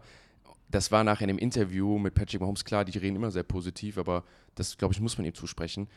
Perform erstmal in so einer komplizierten Offense von Andy Reid perfekt, dass du auch immer open bist. Mach erstmal alles immer richtig. Da gibt es andere Receiver, die sicherlich nicht immer alles richtig machen, die dann durch das System nicht immer open werden und dann auch nicht immer den Catch machen. Ne? Und das kann man ihm dann, dann auch zusprechen. Hat dann ja auch wieder Yards after Catch geholt und ich meine, da sind die Stimmen dann jetzt wieder hoch zu sagen, ey, die Chiefs haben jetzt ihren Nummer 1 Right Receiver. Ich, wie gesagt, ich bezeichne ihn jetzt noch nicht so als True Number One, aber er hat die Produktion von einem True Number One und alles andere ist ja dann wirklich egal für sie. Ja, absolut. Ich habe zwei Mahomes-Stats. Mahomes war Clinical in dem Spiel, wie du schon gesagt hast. Jan, 15 Mal under Pressure, kein Sack genommen. Ne? Das Also das mit einer der underratedsten Mahomes-Eigenschaften ist, dass der Mann halt wenig Sacks nimmt. Und äh, wir sehen es immer im vierten Versuch oder im dritten Versuch, wenn alle dann Man spielen, weil er geblitzt wird oder was auch immer, dass er dann einfach selber sich das First Down holt auf dem Fuß. Und äh, krass ist, Mahomes hat jetzt mehr Playoff-Siege als Aaron Rodgers schon in seiner bist so Karriere. ein Kojote, ne? Ich hab's, Sorry. hab genau dieselbe Stat hier offen, weil ich es gestern in einem, in einem Reel von, von Barstool gesehen habe. Ja. Und das ist ja nur komplett absurd. Das ist absurd. Also das ist der Mann äh, so so schlecht hier so schlecht. Also man muss ja sagen, hat die Saison auch nicht das besten Football gespielt bisher, ne? Also man kann immer sagen, die Receiver sind nicht offen, was auch immer, aber der hat auch zwei, drei Games gehabt, wo er wirklich nicht gut aussah. Die aber, meisten Picks seiner Karriere. Also ja, ja, muss man auch aber sagen. äh, also für Mahomes ist es ein Down Year gewesen, was halt immer noch ein relativ gutes Quarterback hier in der NF NFL in Relation ist. Ne? Also das dürfen wir, wenn man Mahomes immer so riesen Ansprüche, aber selbst wenn der Mann mal schlecht spielt, spielt er immer noch besser als viele, viele andere. Was halt witzig war in dem Game, absolutes Down-Game komplett aller Dolphins. Ne? Also sowohl Defense als auch Offense. Der beste Offense-Spieler der, der Dolph äh, von den Dolphins hat einen 78, äh, 68er Grade nur. Und schätz mal, wer das ist. Jalen Ramsey. Panther. Nee. Ne, bester Offense- Offense-Spieler. Ich habe nur Bester Offense-Spieler. Achso, ähm, 68,7. Fullback?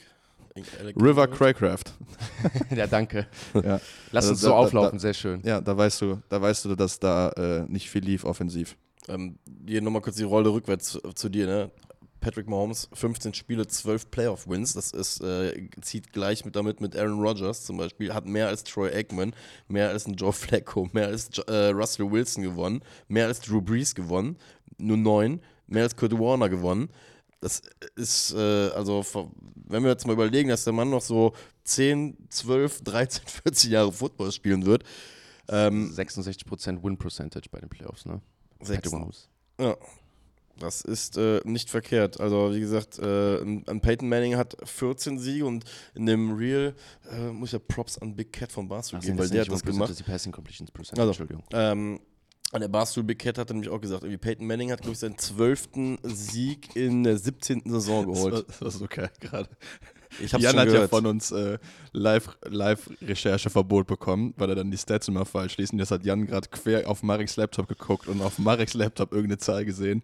Diese probieren direkt an, zu Ja, aber die sagen fehlt und ja, ja direkt auch. Ne? Also ich meine, hier fehlt ja auch. Hier Ob fehlt das ja, die Fehlerquelle vielleicht noch erhöht, wenn du es nicht auf deinem eigenen Laptop machst. ja, wahrscheinlich. Deswegen habe ich mir auch die Wins ja direkt rausgesucht. Aber wie gesagt, Fakt, Fakt ist, ein, ein Peyton Manning, von dem man immer äh, gesprochen hat, generationsweise, dass das der Typ gewesen ist. Der hat seinen zwölften Sieg, wie gesagt, mein- meines wäre im 17. Jahr gewesen mit den Broncos, wie gesagt. Also äh, Patrick Mahomes dahingehend, so kritisch wir ihn äh, manchmal be begutachtet haben und so sehr wir ihn kritisiert haben für seinen einen Outburst, war doch sogar gegen die Bills, oder? Das war gegen die Bills. Das war gegen die Bills. Ne, wo wir ihn äh, in meinen Augen auch weiterhin zu Recht kritisiert haben. Double down, Junge. Ja, ist ja einfach Double sehr, down Focus Nein, aber das ja, aber, aber wie gesagt, Ja. da, wenn wir da die Realness anwenden, dann müssen wir aber auch die Realness auf der anderen Seite anwenden, dass da hier Ja. ein Typ rumläuft, der So. 15 Spiele gespielt hat und 12 davon einfach siegreich gestaltet hat. Ne? Und äh, unter anderem seinen dritten Ring auch nur nicht geholt hat, weil er da äh, gegen den GOAT gespielt hat und, ne? Und auch mit einer, auch mit einer Offensive Line oder mit einer Offensive Line spielen musste, wo er die ganze Zeit nur on the run war und dann Bälle geworfen hat, wo sich, wo dann auch wirklich die Buccaneers-Spieler an der Sideline standen, meinen, was ist los mit dem? Ja. Was geht bei dem ab? Apropos Offensive Line, oder willst du das auch sagen? Nehme ich das wieder weg? Äh, nee, nee, sag du mal offen. Ich hätte nur gesagt, dass äh, sie sich in einem Punkt halt einfach verbessern müssen mit ihm dieses Jahr, auch wenn das mit den 12 Siegen nichts zu tun hat. Sie müssten bessere Red Zone Offense spielen, weil da waren sie in dem Spiel zum Beispiel sehr, sehr schlampig, in meinen Augen, aber auch einmal, ich weiß, bei diesem Block in the Back Call, ich weiß, bei dem zweiten Rashid Rice Touchdown. Das ist Javon Taylor die Wurst. Ja, äh, keine Ahnung, wie gesagt. Das passt perfekt, weil die, äh, das längste Field Goal der Chiefs war äh, 32 Yards, ne? Das heißt, da lag der Ball an der 14. Alle anderen drei Field Goals war der Ball noch näher an der Endzone. Also, wenn die gegen die Bills gewinnen wollen, müssen sie re ihre Red Zone Offense auf jeden Fall in den Griff kriegen, weil das wird nicht reichen, wenn du in der Red Zone nur Field Goals schießt. Und ähm, Javon Taylor war das mit dem Block in the Back. Der Mann hat auch noch einen, mal wieder einen Falls hat bekommen. Äh, der Mann verdient 20, Ja- 20 Millionen im Jahr, glaube ich, knapp. Ne? Sie haben ja Orlando Brown Jr. gehen lassen zu den Bengals. Der hat ungefähr das gleichen Vertrag unterschrieben und sie haben Javon Taylor von den Jacks geholt, der für sie als Right Tackle spielt. Spielt eine richtig schlechte Saison und äh, ist anscheinend der O-Liner, der die meisten Flaggen kassiert hat in den letzten 20 Jahren. Ich glaube, der hat auch zwei unterschiedlich große Waden. So wie das Bein immer rauskickt auf der einen Seite. Aber Wahrscheinlich, halt safe, ist halt wirklich so eine kleine Disbalance. Ich habe noch einen Azer Pacekowitz mir aufgeschrieben. Okay. Azer Pacheco läuft, als ob ihn unnormal kalt gewesen wäre. Poche- Pocheco vor allem. mm, nicht, als wenn der, Feuer, äh, als wenn der Boden gebrannt hätte. Nee, halt diesmal, als ob es unnormal kalt gewesen wäre. Okay, wegen, wegen Frostbites, meinst du? Ja. Mhm. Passt. Mhm. Ich sagte Azer Pacheco, wir haben ja darüber gesprochen, dass es ja auch einfach ein bisschen mehr weh tut, wenn es kalt ist. Und ich sagte, der tut nochmal richtig extra weh in der Kälte. Der, der tut richtig weh. Ja. Hat man auch bei den, äh, egal. Ja. Gleich. Chiefs ziehen weiter, ein bisschen wie erwartet, haben jetzt den nächsten Sieg im Arrowhead sich geholt und nächste Woche, nämlich, und das ist auch die Story gewesen, hätte Kadarius Tony sich richtig aufgestellt, dann wäre das Game jetzt an diesem Wochenende nicht im Buffalo Bills Stadion, sondern im Arrowhead. So läuft es andersrum und Patrick Mahomes muss das erstmal auswärts ran und kann entweder die Schlagzeile kreieren, die dann natürlich alle rausholen würden. Patrick Mahomes kann nur zu Hause, auswärts geht's nicht und er ist nicht dafür gemacht und bla bla bla, das fehlt ihm. Oder er wird die Schlagzeile rausholen, Patrick Mahomes kann es egal wie und wo, er ist der GOAT oder er wird der GOAT. Ich freue mich drauf. Also wir haben es ja schon angeteasert oder wir teasern es ja auch an. Das wird, das ist der, das ist das Game der letzten Jahre. Also ich glaube, wie früher Peyton Manning gegen Tom Brady gespielt hat bei den Colts gegen die Patriots, das ist das Pendant dazu in unserer Generation. Patrick, Sorry, was fertig? Ja. Das ist ein Off-Topic-Thema, was mir jetzt gerade eingefallen ist, weil du das so anmoderiert hast. Was mir aufgefallen ist diese Woche, dass wie so diese Recency-Bias, so Tour, Dak, alle schießen auf die, die Quarterbacks, mit denen kannst du nichts gewinnen, was auch immer, die spielen eine scheiß Saison, wo ich mir denke, ey, die haben jetzt ein nicht so optimales Spiel gespielt, warum macht das die ganze Saison, warum revidiert das die ganze Saison? Weißt du, was nächste Woche mit Lamar passiert, wenn er das Playoff-Spiel verliert? Mhm. So, der Mann hat ja auch diesen Ruf voraus, dass er in den Guck mal, Playoffs immer guck, mal, choked. guck mal, wie er hofft, dass andere auch untergehen, ne? Nein, ich- so jetzt nur weil nur weil Dak Prescott jetzt. Nee, aber, Ich aber, aber Leute echt so, ich bin echt mal runter, ne? gespannt, ob das, ob diese Saison von Lamar Jackson, wo sich jetzt alle mal einig sind, dass er der MVP ist, so mäßig, ob wenn er nächste Woche passiert, pa- äh, verliert, wenn das passiert und dann alle wieder ausrasten, so Lamar ist es doch nicht, was auch immer. Lamar hat nicht die, was auch immer, um in den Playoffs zu gewinnen, so wo ich mir denke, ey, was, also, egal, da habe ich mich nur wieder über die Analyse, äh, über den Kontext der Analyse abgefuckt, wo man das ist einfach zu einfach, einfach zu sagen, ey, der Quarterback ist ass, so. Weil Ey, ist das Team egal. ist vielleicht auch einfach in einer gewissen Phase der Saison erst. Weil jetzt, meine Damen und Herren, Ich wollte auch nur, ich wollte auch nur was. Ey, du hast den perfekten Übergang. Hat, ey, du hast den man gemerkt, dass ich, hat man gemerkt, dass ich das nächste Thema nicht ansprechen will? Guck dass mal, ich mir aber einfach ne, irgendwas warte, aus der Nase ey. gezogen habe Du gerade? hast ja noch ein Spiel dazwischen, oder? Nein, Nee. nein, nein, das kommt Ah, nee, jetzt. Stimmt, das kann man das Die. Karl, Weil willst du, die- Karl, willst du kurz. übernehmen? Willst du das Mikro haben Aber jetzt? Moment, Karl, bevor es kommt, wir haben noch eine und jetzt, ich muss sagen, das ist die relevanteste Dezember- und Januar-Stat dieser Saison, die wir jetzt auch wirklich mal anbringen können, weil es sich um dieselbe Person handelt. So, Mike, Mc- äh, Mike McDaniels Team äh, in den letzten zwei Jahren, im McDaniel. Dezember und äh, McDaniel, in den, äh, im Dezember und Januar, in den letzten zwei Jahren 4 und 10. In den anderen Monaten 16 und 6. Wie viel davon hat er mit seinem Starting Quarterback gespielt? sagen, Ist- ja, gut. bisschen gestreckt von letztem Jahr. Ja. Der hat ey. Thompson gespielt. Kontext, Marek. Kontext. Ja, gut, was kann ich dafür, dass sie ihren äh, angeschlagenen Quarterback wieder zu Gemüse schlagen lassen wollten? Was kann ich dafür? Das ist doch sein Fehler in dem stimmt. Moment. Ja? Das ist sein Missmanagement, was er mit seinem Quarterback betrieben hat. Ist mir komplett egal. Da hat er sich diese Statistik selber reingeholt. Ob er dann nachher mit Skylar Thompson, Tua Tagovailoa oder Dan Marino gestanden hat, ist mir scheißegal. Fakt ist, er hat das Missmanagement betrieben in den letzten zwei Jahren. Gute Dezember-Stat. Danke. Oder Januar-Stat. That, that's Januar. Eine Januar, Dezember bzw. Playoff-Stat, die steht echt nicht für die Dallas Cowboys und die hat mich krass gewundert. Seit 1995 haben die Dallas Cowboys es doch nicht mehr in ein NFC Championship Game geschafft. Das ist die drittlängste Phase oder war unter, da haben sie Teams aufgezeigt, irgendwie die Detroit Lions, die Washington Commanders und die Dallas Cowboys, das sind so die Top 3 in der NFC, die es nie geschafft haben. Und ja, die Green Bay Packers gewinnen bei den Cancun Cowboys mit 48 zu 32 und dominieren die mal komplett weg. Also ich glaube, den Spielverlauf, so wie er gekommen ist, haben wir genauso hier previewed, genauso erzählt, nur andersrum, dass die Dallas Cowboys das mit den Green Bay Packers machen. Ich würde gerne als Einstieg, nur bevor der Valentin jetzt hier in äh, Ich dachte, mein 25 Witz, mein Witz mit den Cancun Cowboys bekommt mehr Lacher. Ja, das ist, ist ein guter Closer zu all den Memes, die man sich gestern reingezogen hat. Ja, aber ist gut. Ähm, ich möchte nur kurz für die Leute da draußen, bevor wir jetzt mit War das eigentlich real, dass 25 OBJ sich eine Yacht geholt hat mit seinen Ravens-Teammates in der, in der Bye-Week? Oder war das einfach nur Ja. von Twitter aufgemachte Story? Und Hm, Boah, ich bin der ganzen Sache nicht mehr nachgegangen. Es war so eine, weißt du, das ist so eine Info, die liest du und die, will, die recherchiert man jetzt einfach nicht. Die nimmt man einfach Ja, nur, okay. um den äh, Hater, nein, nicht den Hate, um, um die, das Szenario wieder hochzuholen. Ähm, genau, nur für die Leute da draußen, bevor es jetzt in die 25-minütige äh, Monologisierung von Valentin geht. ich sag da und- nichts zu, dem Und Spiel. äh, Mach dir das mal. wir als Focus Football haben uns ähm, zusammengetan am Sonntag und haben das wirklich wie, wie eine Familie wirklich hier auf der Couch, wirklich hier in unserem Wohnzimmer, ja wirklich, wo wir aufnehmen, angeguckt und haben hier wirklich wie die Simpsons ja, gesessen und haben das Ganze genossen. Und ich muss ganz ehrlich sagen, Valentin, ich bin wirklich froh, dass wir das auch zusammen erlebt haben, weil ich den Eindruck hatte, dass du nachher mit einem, ja, zumindest irgendwie besseren Gefühl nach Hause gehen konntest, als wenn du es alleine angeguckt hättest. Das war gut für mein Portemonnaie auf jeden Fall, weil wenn ich alleine zu Hause gewesen wäre, wäre, glaube ich, auf jeden Fall die eine oder andere Sache kaputt gegangen. Hier, hier, hier musste ich mich benehmen, so das war auf jeden Fall. Und hat's mich noch als Und- Souffleur neben dir. Ne? Und ich hatte noch einen, einen Spaziergang nach Hause in der Kälte, wo ich kurz alleine war mit meinen Gedanken und meinem Kopfhörer. Und Als das hat, ich- glaube ich, gut getan, um runterzukommen. Ich sag mal so, Player, ich habe es ja eben erzählt, so Player Football fängt an, das ist ja wirklich die Zeit, wo man sich so hinsetzt und jedes Spiel so in Ruhe guckt und einfach auch genießt, was passiert. Beste. Und ich habe nach dem ersten Quarter oder so Mitte des ersten Quarters habe ich ja da gesessen und habe Marek angeguckt und meinte so, ey, wenn ich jetzt so den Valentin sehe, wie gestresst er ist bei jedem Play, so bin ich ganz froh, dass die Giants nicht in den Playoffs sind. Da könnte ich ja gar nicht so entspannt Football gucken. ja, hm, super. Vor allem, wenn es dann auch so vor mit, mit Vorwarnung kommt, das ist schon wieder gegen die Packers, das ist schon wieder zu Hause. Meme-Stat des, der Woche. Die Green Bay Packers haben genauso viele Playoff-Games in Dallas Cowboys Stadion im Jerryland gewonnen wie die Dallas Cowboys. Drei an der Zahl. Ja, ich hasse euch übrigens.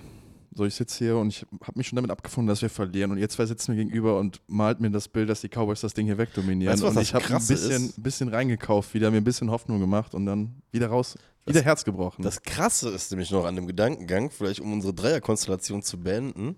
Ähm, also, wenn man wie Jan und ich als Giants-Fans zweimal im Jahr so von euch verprügelt wird und dann Sonntag hier sitzt und dann halt aufs Blatt Papier guckt und checkt, ich spielt am Ende des Tages trotzdem immer nur ein Spiel mehr als wir. Es ist halt schon. Und du musst beim Draft viel länger wach bleiben als wir. Erste Runde vom Draft bist du, also Eben. gut, man guckt es ja trotzdem zu Ende, aber du bist ja jetzt gezwungen, so bis zum 22. Pick zu warten, bis dann die Dallas, oder Also wir 24. sind ja schnell durch. Ja, weißt du? Also? Wir warten auf den dritten Pick. Dann sagen wir, okay, New York Giants, you pick irgendeinen Quarterback von Coastal Carolina in, auf der 4, den keiner kennt. Weil er ein schönes Feld hatte. So, damals, dann reden wir uns ein, den, dann reden wir uns ein fürs nächste Jahr, boah, der wird einer und dann gehen wir schlafen. Bei dir ist das ja was ganz anderes. Ja, Cowboys haben den 24. Draft, glaube ich, locked in seit seit mehreren Jahren. Ja, also, Schön. ja, schön. Also- Lions Rams, machen wir weiter. Ja. Was, ich wollte mich einmal bedanken bei den ganzen Nachrichten, die ich bekommen habe. Äh, ey, äh, das war sehr, sehr lieb von der Community, dass äh, die mich probiert haben, zumindest ein bisschen aufzufangen. Also Das- da einmal ein Dankeschön, aber Mich hat das sehr gefreut. Mich hat es sehr gefreut, auch viele Nachrichten zu bekommen. Die waren dann so teilweise, hey, bester Right Receiver EU West, wir wollen ihm viel Kraft zu, zuschreiben. Einer hat nur geschrieben, ey, an den Cowboys-Fan von euch viel Kraft am Dienstag im Podcast mit euch beiden. Hoffentlich hält er es aus. Ich fand es auch schön. Da habe ich gemerkt, die Community hört zu, hat verstanden, wie du leidest und äh, genießt das Ganze mit. Siehst du, wir beide kriegen schon gar keinen Mitleid mehr ab, weil es einfach klar ist, dass wir einem Trash-Team folgen. Nö, Von daher, sei froh. ja, sei froh. ich bin froh. Äh, Jordan Love. mh. Willst du mich verarschen? Was? Schon wieder ein Quarterback der Green Bay Packers, der nicht gut spielt, sondern der überragend spielt. Geht von 21 Attempts, 16 Completions, 272 Yards, drei Touchdowns. Und ich finde, der hat ja in dem Game alles so gemacht, was du dann so sehen willst. Plays extended, Bälle on the money geworfen, das Playbook dann auch irgendwie ausgeführt und dann auch in den wichtigen Momenten in der Red Zone da gewesen, wie zum Beispiel beim Touchdown-Pass auf Wicks, wo ich einfach sage, boah, der Typ hat echt alles, alles, alles richtig gemacht und sah dann auch nachher, sag mal, so tiefenentspannt aus, dass er sagte, ja gut, ich bin halt ein Green Bay Packers Quarterback, deswegen gewinne ich auch hier im Jerryland. Ja, also das ist, wir haben es, ich habe es schon mehrmals angesprochen, das ist immer die Sache, wenn du Defense spielst, ne? entweder spielst du Defense mit deinem Alignment und deinem Assignment oder du spielst Defense, um die Matchups zu verteidigen. Ne? Und Dan Quinn hat jetzt schon mehrmals in dieser Saison gezeigt, dass er äh, Zweiteres nicht bevorzugt, sondern dass er einfach seinen Stiefel runterspielt. Und ähm, ich habe einen Tweet gesehen, den Brad Spielberger geretweetet hat ähm, von Keegan Abdo und das, da frage ich mich echt, Bruder, was tust du da? Also, wenn du ne, Packers, erster Drive, ich habe jetzt die ganzen Zahlen nicht für das ganze Spiel, aber es wird nicht groß anders sein. Packers sind im ersten Drive in 12, in 12 Personnel, also ein Running Back, zwei, ähm, zwei Titans, ne, rausgekommen. Das ist eigentlich eine Formation in der NFL, woraus relativ viel gelaufen wird. Also man würde Ja. es als Heavy-Formation bezeichnen, denke ich mal, weil du halt ähm, ein Running Back, zwei Titans auf dem Platz hast, so dass du daraus passt oder explosiv passt. Es geht halt nicht, weil du nicht so viele schnelle Receiver auf dem Platz hast, einfach, weil du halt nur elf Mann auf dem Platz hast. So, die Cowboys haben diese Formation, dann kannst du das als Defense ja matchen mit deinem Personal. ne? Also wenn du normal, wenn deine Base-Defense eine 4-3 ist, eine 4, vier Defensive Linemen, drei Linebacker, hast du halt drei Linebacker, die auch drei Linebacker sind im Linebacker-Körper. So, dann kannst du, wenn du in Nickel gehst, kannst du einen dieser Linebacker-Körper auswechseln durch einen DB-Safety-Type. Dann bist du in einer Nickel-Defense, weißt du? Wenn du noch einen Schritt weiter gehst und du erwartest noch mehr Pass, kannst du in eine Dime-Defense gehen, dann erwechselst du noch einen Linebacker mehr aus gegen einen Passverteidiger, also einen DB, Cornerback, Safety, was auch immer. Und Cowboys haben sich einfach gedacht, ey, die Packers kommen mit 12 Personal raus, wir matchen das einfach mit Dime. Also Und ich mag dazu einmal sagen, was du, was du nicht erwähnt hast, ist, du wechselst die Spieler aus, aber die Assignments bleiben gleich. Also Genau. wenn du im, zum Beispiel im Nickel bist, dann hast du einen DB mehr drin, der spielt aber trotzdem in derselben Position wie ein Linebacker spielen würde, wenn es dazu kommt. Also muss auch im Lauf Responsibilities annehmen. Das heißt, in der Dime, wie du es gerade erwähnst, hast du zwei DBs auf dem Platz, die halt, wenn die Formation der Offenses gibt, Run Responsibilities haben. Genau, das heißt, du spielst im Prinzip mit einer Passverteidigung gegen einen Laufangriff und dann hast du halt einen Cornerback oder einen, einen leichteren Spieler, der halt einen Pull aufnehmen muss oder irgendein Double-Team von irgendeinem O-Liner, so wo ein Linebacker schon Probleme mit hat, aber Linebacker hat halt 30 Kilo mehr, ne? So, kein Wunder, dass die Cowboys hier überlaufen sind, ne? Also die Cowboys haben das 12-Personal mit Dime gematcht in, mit, in 63% der Plays diese Saison. NFL-Average ist 5%, das muss ich mir überlegen. Das heißt, die Cowboys, fünf, ja, das macht halt keinen Sinn. Die So, warum solltest wahnsinnig du- nah beieinander. ja, also Dan Quinn wirklich mit einem absolut wahnsinnigen Gameplan hier. Und äh, das ist jetzt nicht das erste Mal, dass die Cowboys überlaufen sind. Ne? Ich weiß nicht, ob es an den Verletzungen liegt von den Linebackern und er denkt, okay, wenn wir diese schnelle Defense spielen, so ein bisschen wie das Small Ball im Basketball. Ne? Das war ja auch so eine Revolution damals, dass du dann nicht mehr mit einem Center und einem Power Forward rausgehst, die alle 2,30 groß sind oder so, dass du einfach mit kleineren Jungs spielst, weil die auch schneller sind. Ob er hier denkt, dass er hier irgendwie das Ding revolutionieren kann, einfach anders macht als alle anderen. Jedenfalls hat es hier nicht funktioniert und Aaron Jones hat einfach in dem Spiel mehr Touchdowns gelaufen als die ganze Saison. Und das ist, glaube ich, kein Zufall gewesen, weil der Dan Quinn einfach hier einen schlechten Plan hatte. Und äh, ja, und dann offensiv hast du halt Cowboys, die Prescott Lamb zum ersten Mal die Saison gefühlt nicht auf einer Page gewesen, äh, nicht connected und ja, dann hast du einen Deck, der auch mal einen Pick 6 wirft, was er die Saison auch fast nie gemacht hat. Also wirklich einfach kompletter Totalausfall auf beiden Seiten des Balles. Also ich weiß Also- nicht, viel mehr kann ich jetzt nicht sagen. Ich muss ganz ehrlich gestehen, sind wir mal ehrlich, das war von Anfang bis Ende einfach von, von den Packers eine Leistung, da müsste ich mir eigentlich fünf Hüte für anziehen, um die zu, alle zu ziehen, die da, äh, da ziehen muss. Ja, er muss ja einfach sagen, ich weiß, ich muss jetzt, bevor ich hier Fake News verteile, aber die haben ja so konstant äh, ges gescored einfach. Also zwischen dem ersten und dem zweiten Touchdown liegt einfach nur ein Punt. Und bei dem, wie, wie du es auch schon gesagt hast, der erste Drive, der hatte schon so dieses, das hat mich ehrlich gesagt ein bisschen an dieses Thanksgiving-Game dann bei den Lions erinnert. So dieses, wo sie auch im ersten Drive rausgegangen sind, da weiß ich noch, in dem Spiel damals haben die auch diese tiefe Bombe direkt geworfen auf, auf Watson, Ja, meine ich, ja, in dem Spiel. genau. Und bei dem Drive war es halt auch so, die sind mit einer Überzeugung rausgekommen, übrigens das mit dem äh, Rushing ähm, in den zwölf Plays in dem ersten Drive der Packers zehnmal ein Run oder Play-Action ähm, auch stattgefunden heißt. Man hat da versucht, die, die Cowboys ja auch gut direkt zu bespielen. Wie gesagt, sie, sie haben vom Gameplan, glaube ich, auch das bekommen, was sie haben wollten, ihre Führung, die, glaube ich, sehr, sehr wichtig gewesen ist, auch für, für das Skript, weil, weil du die Cowboys damit ja auch so, so vom Kopf her ein bisschen in diese Situation gebracht hast, okay, das wird hier halt gerade nicht dieser Cakewalk, den wir äh, sonst halt immer zu Hause bekommen. Du hast sie auf einmal unter Druck Ja, ich sag mal so, ich glaube schon, dass du als Packers da rausgehst mit der Erfahrung, die du hattest, dass du sagst, ey, es ist eine Situation, wo ich hier 35, 38, 42 Punkte machen muss, um das Spiel zu gewinnen, weil die Cowboys dazu in der Lage sind, weil unsere Defense auch einfach nicht bombastisch gut ist. Also das ist ja ein Problem der Packers. Und nochmal, ich glaube auch, was wir wahrscheinlich in den Playoffs nochmal sehen werden oder sehen können, dass diese Defense auch nochmal so schlecht spielt. Und also immer so, der Gameplan ist ja immer so viel zu scoren. Sie haben ja dann auch mit Glück mit dem Turnover, den sie dann früh hatten von J.E. Alexander. Also klar, das ist immer der Gameplan, aber ich glaube, genau wie du sagst, du hast halt nochmal extra so diesen Chip auf der Schulter zu sagen, ey, wir müssen auch, weil selbst wenn, wir hier 28 scoren, kann das zu wenig sein für Ja. dieses Team. Und du hast hier halt einfach mit diesem ersten Drive, hast du die Cowboys, glaube ich, schon auf eine gewisse Art und Weise einfach, was heißt geschockt, aber schon ein Zeichen gesetzt nach dem Motto, okay, wir sind jetzt hier und wir spielen sofort mit. Bestes Beispiel, was dagegen passt, ist das Steelers-Game. Die Steelers haben es zum Beispiel bei den Bills gestern nicht hinbekommen, dieses von der ersten Sekunde den Stempel aufdrücken. Das, was bei denen dann irgendwann Mitte zweites gekommen ist, wo sie ihr Spiel halt dann den, den Bills auch versucht haben, ein bisschen aufzudrücken. Das ist den Packers Gott sei Dank für sie in dem Moment halt nicht passiert in meinen Augen. Das macht auch dann so ein bisschen den Unterschied. Ähm, sie haben die Cowboys auf jeden Fall, glaube ich, am unmessbarsten Punkt überhaupt einfach erwischt. Und das war am Kopf einfach dann in dem Moment, weil sie ihnen einfach ganz klipp und Ich- klar gezeigt haben, wir haben gar keine Angst gegen euch. Ich, also mein, das habe ich gestern noch mit ihm besprochen.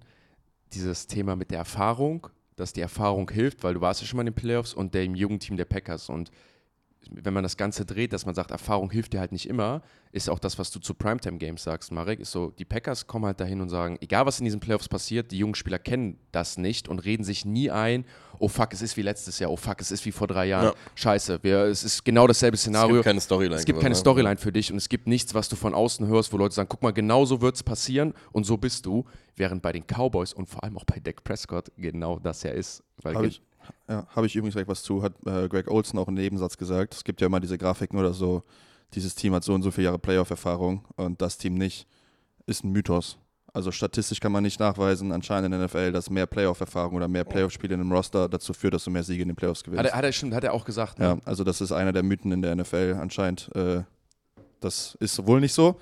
Und ähm, Bei dem ersten Drive übrigens noch. Beweis. Beweisstück A. ja, ist, äh, ich will nur einmal kurz sagen, also ich habe gemerkt, als das, dass, das, dass der Gameplan der Cowboys scheiße ist, als im dritten Neuen die Cowboys einfach Micah Parsons in Coverage gedroppt haben. Oh, das war ein schlimmer Moment hier auf der Couch. Ja, ich erinnere mich. Also ich will auch nicht, dass ihr jetzt gesagt, ihr sagt, was hier passiert ist, weil das bleibt unter uns, aber ich bin leicht Valentin ausgerastet. ist auch in Coverage gedroppt. So, also dritter und neun, du hast die Packers endlich mal eine Situation, wo du deine Stärke, die du hast, einen Micah Parsons, einen, die Jungs einfach mal rushen lassen kannst. So, du nimmst deinen besten Pass-Rusher und droppst ihn in Coverage und der wird auch noch in Coverage geschlagen. Also da habe ich mich gedacht, was tust du hier? Und äh, hat er nicht drei oder vier Plays später sogar dann den Pass Rush gewonnen? ja, In- natürlich, es ist Micah Parsons so. Ne, aber Bist du doof? Doch, ich erinnere mich an deine Worte. Ach, äh, ach, schau an, was passiert, Ja. wenn man den rushen lässt. Stimmt irgendwie sowas. Vor war's. allem, das ist ja auch ein Play relativ früh gewesen, wo sie ihn droppen lassen, wo Wicks wide open in der Mitte einen Ball fängt und ich mir halt denke, und wo Jordan Love auch viel Zeit hat und wo ich mir halt denke, ey, wenn, wenn du Micah Parsons nur 5, 6 Yards droppen lässt, was soll er da aufhalten? Also in dem Moment. Also was, was erwartest du da von ihm, was er da für einen Impact macht, was er für da für einen, für einen Unterschied macht? Er macht halt gar keinen. Also im besten Fall macht er halt einen Tackle für 5, 6 Yards oder einen Checkdown abfängt, aber das sollte ja nicht dein, dein Gameplan sein. Ja, weißt du, es ist immer dieses Ding, du willst als Defense unausrechenbar sein für einen Quarterback, aber einfach nur unausrechenbar zu sein ist ja nicht alles. Ja. Du musst es ja dann immer noch Sound haben, du musst ja dann immer noch eine Defense haben, wo du sagst, okay, ich habe hier Probleme. Das ist so ein bisschen das Arthur Schmidt-Syndrom, ne? So, ich mache jetzt was, was du nicht erwartest, aber damit schieße ich mir selber ins Bein. So. Du erwartest bestimmt nicht, dass ich meinen besten Pass-Rusher bei dritter und neun nicht schicke, aber ich mach's, weil ich bin, ich, ich outsmarte dich hier. ist total dumm.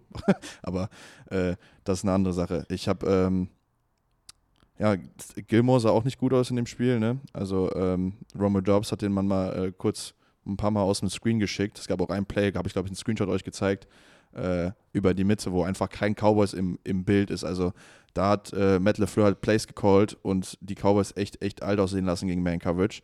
Und äh, Gilmore ist in dem, Jahr, in dem Spiel für 81 Yards geguckt worden von mehreren Receivern, ne? also von Romeo Dubs ga- ganz vorne mit dabei. Es war einfach tough anzugucken. Lauf war in diesem Spiel nur siebenmal unter Druck, hat keinen einzigen Sack, genommen. Äh, Dak Prescott hat 17 Mal unter Druck gestanden, hat vier Sacks genommen. Auch einen, der dann aus Field Range rausgegangen ist, wo sie dann panten mussten. Also, das sind so Sachen, alle so kleine Sachen, wo ich mir denke, ey, du hast es einfach, also, du hast es auch einfach nicht verdient, dieses Spiel zu gewinnen, weil es einfach komplett auf allen Seiten des Balles, Coaching, Spieler, alle, auch die, auch die Interception, die Dak wirft auf, auf Ben Cooks, die Route, die da läuft. Ich habe ja hier noch gesessen und gesagt, ey, kann man auch pfeifen, das Ding. Aber ich habe mir die Route jetzt drei oder vier Mal angeguckt. Also, ich sage das jetzt so, da komme ich schneller aus dem, aus dem Return raus. Ne? Also, was er für eine Route läuft, das ist wirklich, also ist einfach gejoggt. So. Und das, das geht einfach nicht. Das ist einfach, diese, diese Details die kannst du in den Playoffs nicht bringen. Kostet sieben Punkte, ne? Und vor Muss allem gegen Jay. Alexander, ne? der Ja. genau auf so ein, so ein Ding wartet. Der hat das Ja. ja nachher noch kommentiert mit. Es gibt nicht viele Quarterbacks, der auf ihn zwei Interceptions geworfen hat. Deck ist einer von ihm, also ist Deck einer seiner Top-Quarterbacks. Bei, ähm, bei den Packers vielleicht auch da nochmal, was man übrigens auch mein komisch, dass sich die Steelers hätten sich das Spiel angucken sollen. Mist für sie. Ähm, hätte ich vielleicht noch meinen mein Hype-Tipp letzte Woche richtig gehabt. Äh, weil die Packers sind uns auch, sind auch rausgegangen, muss ich sagen. Die hatten vier Drives insgesamt, ähm, wovon ja einer nach dem Pick resultiert ist, der sehr, sehr kurz war. Und zwei von denen waren einmal, einmal 10 Plays, 93 Yards, 5 Minuten 44. Und der, der erste, den wir jetzt hier mehrfach angesprochen haben, 12 Plays, 75 Yards, 7 Minuten 52. Das Das, war fast auch ein krass, ganzes ne? Viertel, ne, was die einfach mit zwei Drives weggenommen haben. Also an dem Tag für die Offense, das, wir können versuchen, da viele Erklärungen zu finden, ist einfach alles, lief einfach alles richtig für die Packers. Genau so hast du es dir vorgestellt, genauso willst du das Spiel spielen. Ja. Mit dann noch dem einen oder anderen Big Play von Jordan Love, wo du halt als Coach stehst und sagst, pass auf. Das ist, das ist glaube ich, ein perfektes Beispiel, wenn ein System mit einem Quarterback zusammenkommt, der ein Difference Maker ist, wo du sagst, ey, spiel einfach den Schuh runter, die Receiver werden open sein, du musst einfach hier nur durch die Reads gehen und dann brauche ich dich vier, fünf Mal in diesem Spiel, wenn es halt nicht klappt, wenn du dir Zeit kaufen musst, wo du dann das Play machen musst und hier executen musst und für mich das, das, das Ganze so holst. Und ich glaube, das sieht man dann vor allem in der LeFleur Offense. Das fa- fand ich unter Aaron Rodgers genau so, wo Aaron Rodgers so gut aussah wie noch nie, weil einfach diese Kombination zusammengekommen ist aus Spiel das System runter, aber zu wissen, wann ist die Situation gekommen, wo ich dich jetzt brauche, wo du das Play machen musst. Und das war das dann halt auch gegen die, gegen die Dallas Cowboys. Ich fand halt ein Play, was auch mal so Bilder spricht und was ich finde, was die Cowboys, also ich bin, ich, ich bin normalerweise der Letzte, der mal sagt, oh, die sind hier mental zusammengebrochen. Aber man hat relativ früh gemerkt, dass CD Lamb abgefuckt war, dass er den Ball nicht bekommt. Das war dann auch einmal fraglich, wo sie ihm als Running Back reintun und ihn, ihm Inside Zone geben, wo ich mir auch dachte, wo, also keine Ahnung, ob das jetzt der Look ist, ob du da eine bessere Box bekommst, aber den Ball kannst du auch Pollard geben. Und du hast ihn vorher in der Sideline gesehen, wo er sich beschwert, wo du halt ganz klar siehst, er ist frustriert und dann auch im Huddle mit Deck redet und die beiden viel diskutieren, wo du mir jetzt sagen kannst, Valentin, es ist nicht oft passiert diese Saison und dann den Pick, den Deck wirft, wo du halt wirklich merkst, das ist nicht gelesen, das ist nicht richtig durchgespielt, das ist vorher, ich will den Ball auf CD Lamb werfen, ich glaube, er ist frei, also werfe ich den Ball jetzt safe dahin und wird mal sowas von gepickt und mal sowas von auf dem falschen Fuß erwischt. Und da sage ich ehrlich, das ist ein mentaler Zusammenbruch in diesem Moment. Ein mentaler Zusammenbruch zu sagen, ey, ich spiele nicht das Playbook durch, sondern man panikt und sagt, oh fuck, ich versuche das jetzt hier irgendwie rumzureißen und macht dann halt, dann ist noch schlimmer. Also echt verrückt, also wirklich verrückt zu sehen, wie so eine Mannschaft äh, zusammenbrechen kann. Mit Hinblick auf die Eagles, sage ich dann ehrlich, NFC East, die most overrated Division im Football. Ganz ehrlich. Ich hole mir ein Trikot von Ferguson, sag das ehrlich. Der Mann, Ja, der hat der gescored. Mann, äh, der Mann hat gescored, der, ist- der, der spielt das richtig. Der, der ist der Einzige, der in dem Spiel halt irgendwie noch Bock gehabt hat, irgendwie hinten raus, auch gegen die Eagles oder so, ein Spiel für die Cowboys mitgewonnen. Und ich habe es dir ja aus Witz gesagt, aber ich glaube wirklich, der Mann hat eine große Karriere vor sich und er hat jetzt drei Postseason-Touchdowns gemacht. Äh, Würde mich nicht wundern, wenn wir in 18, 8 bis 10 Jahren irgendwie da sitzen und über Ferguson Touchdowns in seiner Karriere reden und dann sind da halt drei Playoff-Touchdowns mehr drauf, auch wenn es ein Spiel war, wo sie verloren haben, aber Fragt ist, keiner glaube mehr. ich, ja, fragt keiner mehr. Und macht wirklich ein Top-Spiel. Ähm, äh, drei einen müssen wir noch sagen.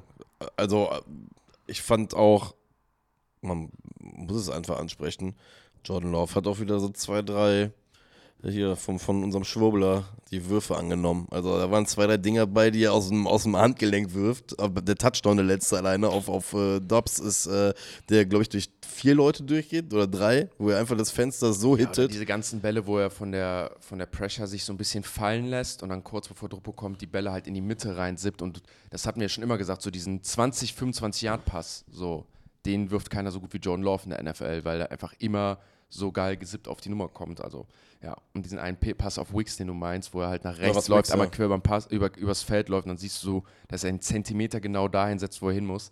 Ja, das, Ist geil, dass ich dir über die Schulter gucke und dann steht hinten der Aaron Rodgers. Ja, ja das, macht schon, das macht schon irgendwie Sorgen. Ja, ich muss schon sagen, das macht mir schon irgendwie Sorgen, dass die Packers Es ist schon einfach, wieder geschafft ist haben. einfach unfair. Ey, ich habe dann jetzt auch Ja, wieder ein ist Video zugesehen, unfair. dass einer meinte, die Packers wissen es halt original nicht, wie es ist, ein unerfolgreicher Fran- Franchise zu haben. Also dieses Gefühl, was wir jetzt bei den Giants haben, das kennen einfach Packers-Fans der letzten 30 Jahre nicht. Die wissen gar nicht, wie das ist. Ich muss aber gestehen, ich bin wirklich gespannt. Die haben nie einen Quarterback schlecht bezahlt. Ja, aber Das da, ist guck mal, immer das gelohnt ist aber sie. ein Punkt jetzt, wo ich, wo ich wirklich auch wieder hingehe und es spannend finde, was das für eine Dynamik vielleicht in den nächsten zwei, drei oder vier Jahren auch an Entscheidungen bei anderen Franchises mit sich bringt, weil die Packers beweisen es ja, bist du geduldig und bist jetzt nicht immer irgendwie auf dem Sprung, weiß ich nicht, zu glauben, den, den, den nächsten Super Bowl-Champion werden zu können und baust etwas ganz in Ruhe auf, ist das vielleicht nicht doch der bessere Weg, als drei oder vier First Rounder durch die Gegend zu schießen, um, um im Endeffekt einen Sack voll Wundertüte zu bekommen, ja? Ich das sag mal, ist sowieso die, also die generelle Diskussion. Habe ich jetzt auch wieder mehrmals gesehen auf Twitter, wo ich mir denke, ey Jungs, so, wo alle geschri geschrieben haben, ey, vielleicht sollten wir doch wieder darüber nachdenken, lieber einen, einen Quarterback erstmal ein, zwei Jahre lernen zu lassen, wo ich mir denke, ey, Josh Allen Playoffs direkt gestartet, CJ Stroud Playoffs direkt gestartet. Aber ist Josh So. Allen im ersten Jahr auch direkt reingelatscht? Ja, ja. Also das sind auch, es gibt genauso viele Gegenbeispiele. Nur weil, nur weil Mahomes und, es und, gibt und genau- es äh, Jordan Love jetzt gut aussehen, weil sie ein Jahr gesessen haben, heißt das nicht, dass das der Weg ist unbedingt. und es gibt genug Quarterbacks, Aber die ja den warum ist das andere denn eher der Weg? Weil das klingt ja bei dir jetzt gerade so, Nö, dass du ich eher traden gesagt, würdest. nee, ich habe ja nur gesagt, dass es dumm ist,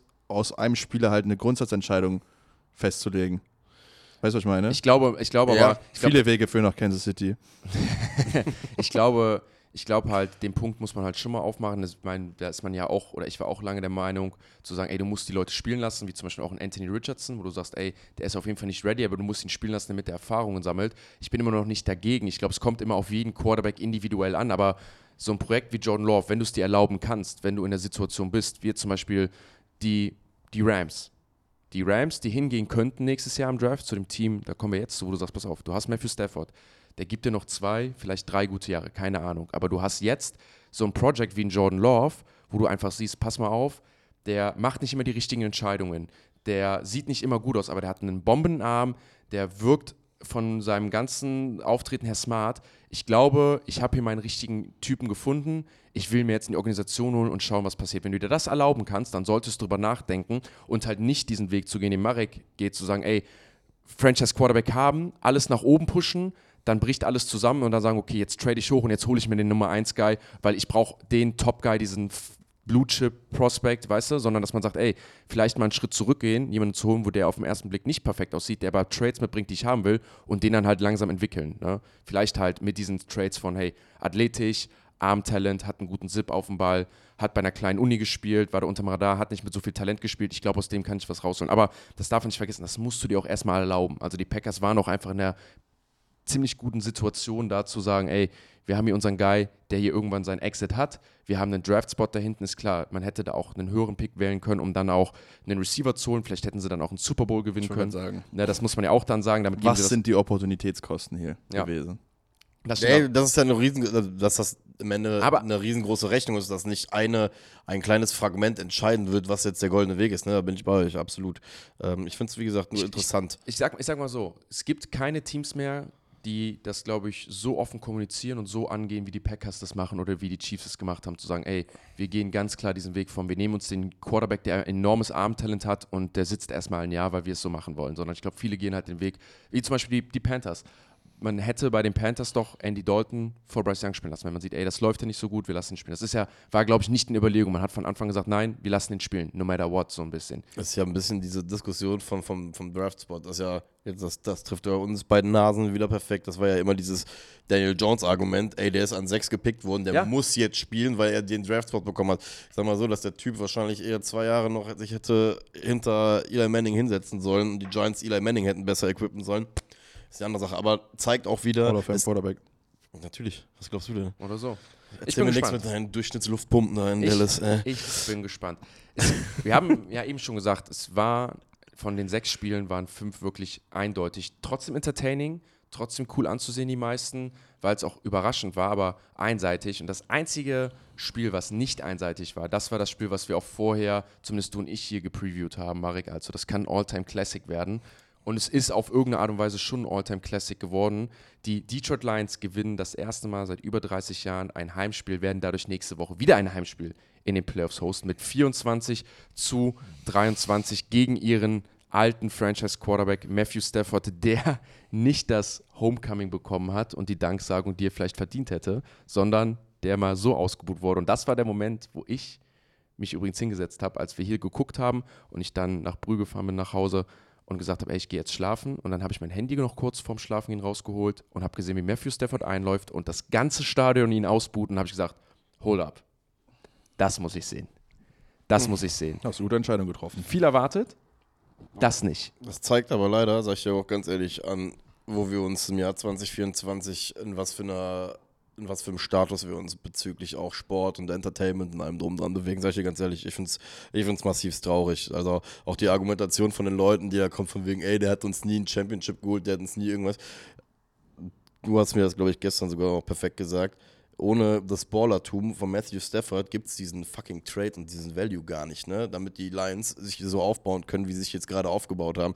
Ähm, boah, ich finde es ich find's massiv schade, weil jeder, der- der Football in der Zeit auch schon geguckt hat, diese Megatron-Zeiten, jeder, der Matthew Stafford Highlight-Tapes sich anguckt, der wird haargenau sehen, dass der Typ alles, wirklich alles auf den Platz für die gelegt hat. Und umso. Seine Kinder sind mit einer Jacke eingelaufen, mit born, äh, geboren in Detroit, aufgewachsen in L.A. Also die zeigen auch ganz klar, dass sie da connected. Seine Frau hat das auch vor im Podcast gesagt, dass er meinte, ey, es ist mega traurig, wie diese Reaktion aus Detroit ist, aber sie freuen sich nach Hause zu kommen. Also haben nochmal öffentlich gesagt und betitelt, dass auch wenn sie das verstehen, sagen, sie freuen sich, Detroit ist Ja. immer noch ihr Zuhause und dass das ein ganz besonderer Ort ist und trotzdem hat Detroit sich dazu entschieden, nicht die High Road zu gehen und zu sagen, nö. Er ist hat es aber auch gezeigt nachher, dass er richtig, also richtig traurig davor oder enttäuscht, glaube ich. Äh, wie sagt man so schön, ne? Ich bin nicht traurig, ich bin enttäuscht. Äh, er war- weil er war genau dieser. Status da war, weil er nach dem Spiel in, in einem Interview auch einfach nur sagt, ähm, er freut sich für das Team oder er freut sich für die Ihr wurde Spieler. gefragt, ob sie sich freut für Detroit, weil er hier lange Jahre war, ob er sich denn für Detroit freut, dass sie jetzt einen Playoff-Win haben und für Mhm. die Leute in Detroit. Und er hat dann nur gesagt, ich freue mich für die Spieler von Detroit, für alle anderen nicht. Ja, und wie gesagt, Schon heavy. ja, wie gesagt, in meinen Augen wirklich ein, aber ein äh, Kernproblem, was, glaube ich, diesem Zeitalter auch entspricht, dass äh, Leute, die sich ja wirklich verdient gemacht haben für eine Region oder sonst was, dass das einfach vergessen wird, sobald es mal eine Happy Party gibt. Das- richtig, richtig Und ätzend, den. Satz, den ich ja sage, ohne Matthew Stafford gibt es die Detroit Lions, so wie sie jetzt da stehen, gibt es sie einfach nicht. Dass sie da halt einen Quarterback haben, der auch dann sagt, ey, hier passiert was Neues, hier kommen neue Coaches, neuer GM, neue Organisation.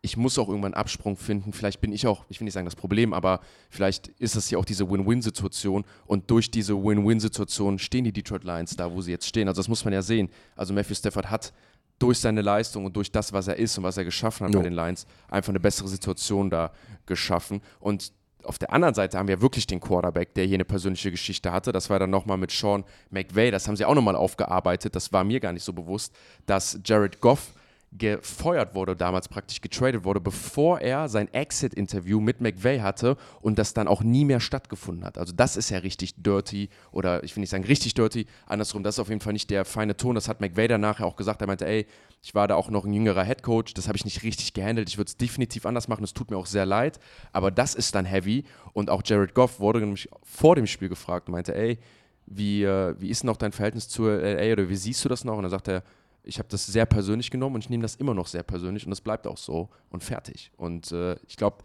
da merkt man dann, und das war auch der Grund, warum ich dran geblieben war, ich dachte, boah, jetzt habe ich hier zwei Quarterbacks, die hier wirklich für das Ding spielen, zu sagen, ey, ich will es dem anderen einfach zeigen. Ich will jetzt einfach diesen Mittelfinger euch ins Gesicht drücken und beide haben auch wirklich alles auf dem, auf dem Platz gelassen. Ich habe einmal getweetet, Jared Goff, ich kann verstehen, warum Jared Goff mal ein Team in, in Super Bowl geführt hat, weil du einfach siehst, jetzt auch wieder mit Ben Johnson, dass er, wenn er clean gehalten wird in der Pocket, wenn er die Waffen hat, dass er einfach ein sauberes Footballspiel zu Ende spielen kann und dann auch seine Receiver alle in Szene setzt und die richtigen Entscheidungen trifft. Und dann nachher aber auch gesagt, ich kann aber auch verstehen, warum McVay für Stafford getradet hat, weil Stafford genau das Gegenteil ist, weil Stafford einfach die Würfe erzwingt und die Würfe macht, die halt nicht viele andere Quarterbacks machen. Ja. Ähm, Seid ihr fertig jetzt zwei? warum? Was mit dir? Möchtest du was sagen? Was ist denn jetzt dein Problem? War das jetzt ich nicht geil? Soll- sollen wir nur reden? fragen, ob ihr das Thema abgeschlossen habt jetzt. Welches Thema? Ja, eure Die Leu- Quarterback-Propaganda Ja, sorry. jetzt. Sorry, dann lass uns über die beiden Kicker reden. Ja, Alter, was, was, was ist das denn jetzt von dir? Hä? Ich, ich frag doch nur. Nein. Ist doch, ist doch gut, dass ihr das macht. Ist doch Also, schön. Ja, dann gucke ich kurz nach, ob Ich ich wollte nur nicht euer Thema hab. unterbrechen. Ihr wart so Let him cook mäßig, weißt du? Ihr Ah, okay, so ja gut, euch, äh, Wie ist denn deine Meinung dazu, Valentin? Also ich mag sagen, ich, das hat mich, es hat mich wirklich, das, diese, dieses Szenario hat mich so oder so schon tangiert, aber das Ding nochmal vorher war nochmal so, ich dachte, boah, diesen, warum gibt ihr mir nochmal dieses extra Feuer, nochmal wach zu bleiben, mir das doch noch anzugucken. So. Ich, muss, ich wusste ja, dass ich am nächsten Tag äh, kommentieren muss, spät um sechs. Und als ich dann geguckt habe, so bis 4.30 Uhr, dachte ich mir so, das ist so dämlich, was ich gerade mache, weil ich muss morgen früh aufwachen. But I love it. But I love it. So, das ist so, ey, ist mir egal. Ich weiß nicht, wie ich es morgen mache, aber ich weiß, dass ich das gerade ziemlich geil finde. Das ist wieder Instant und Delayed Gratification, ne? Ja, Mhm. genau das. Mhm. Genau das. Perfekt. Ich habe gesagt, das ist ein Problem des zukünftigen Jans. Lass Ja. das den Jan morgen so, klären. So mache ich das auch immer. Das ist ein Problem von Zukunft, Joe Valentin. Geil, Alter.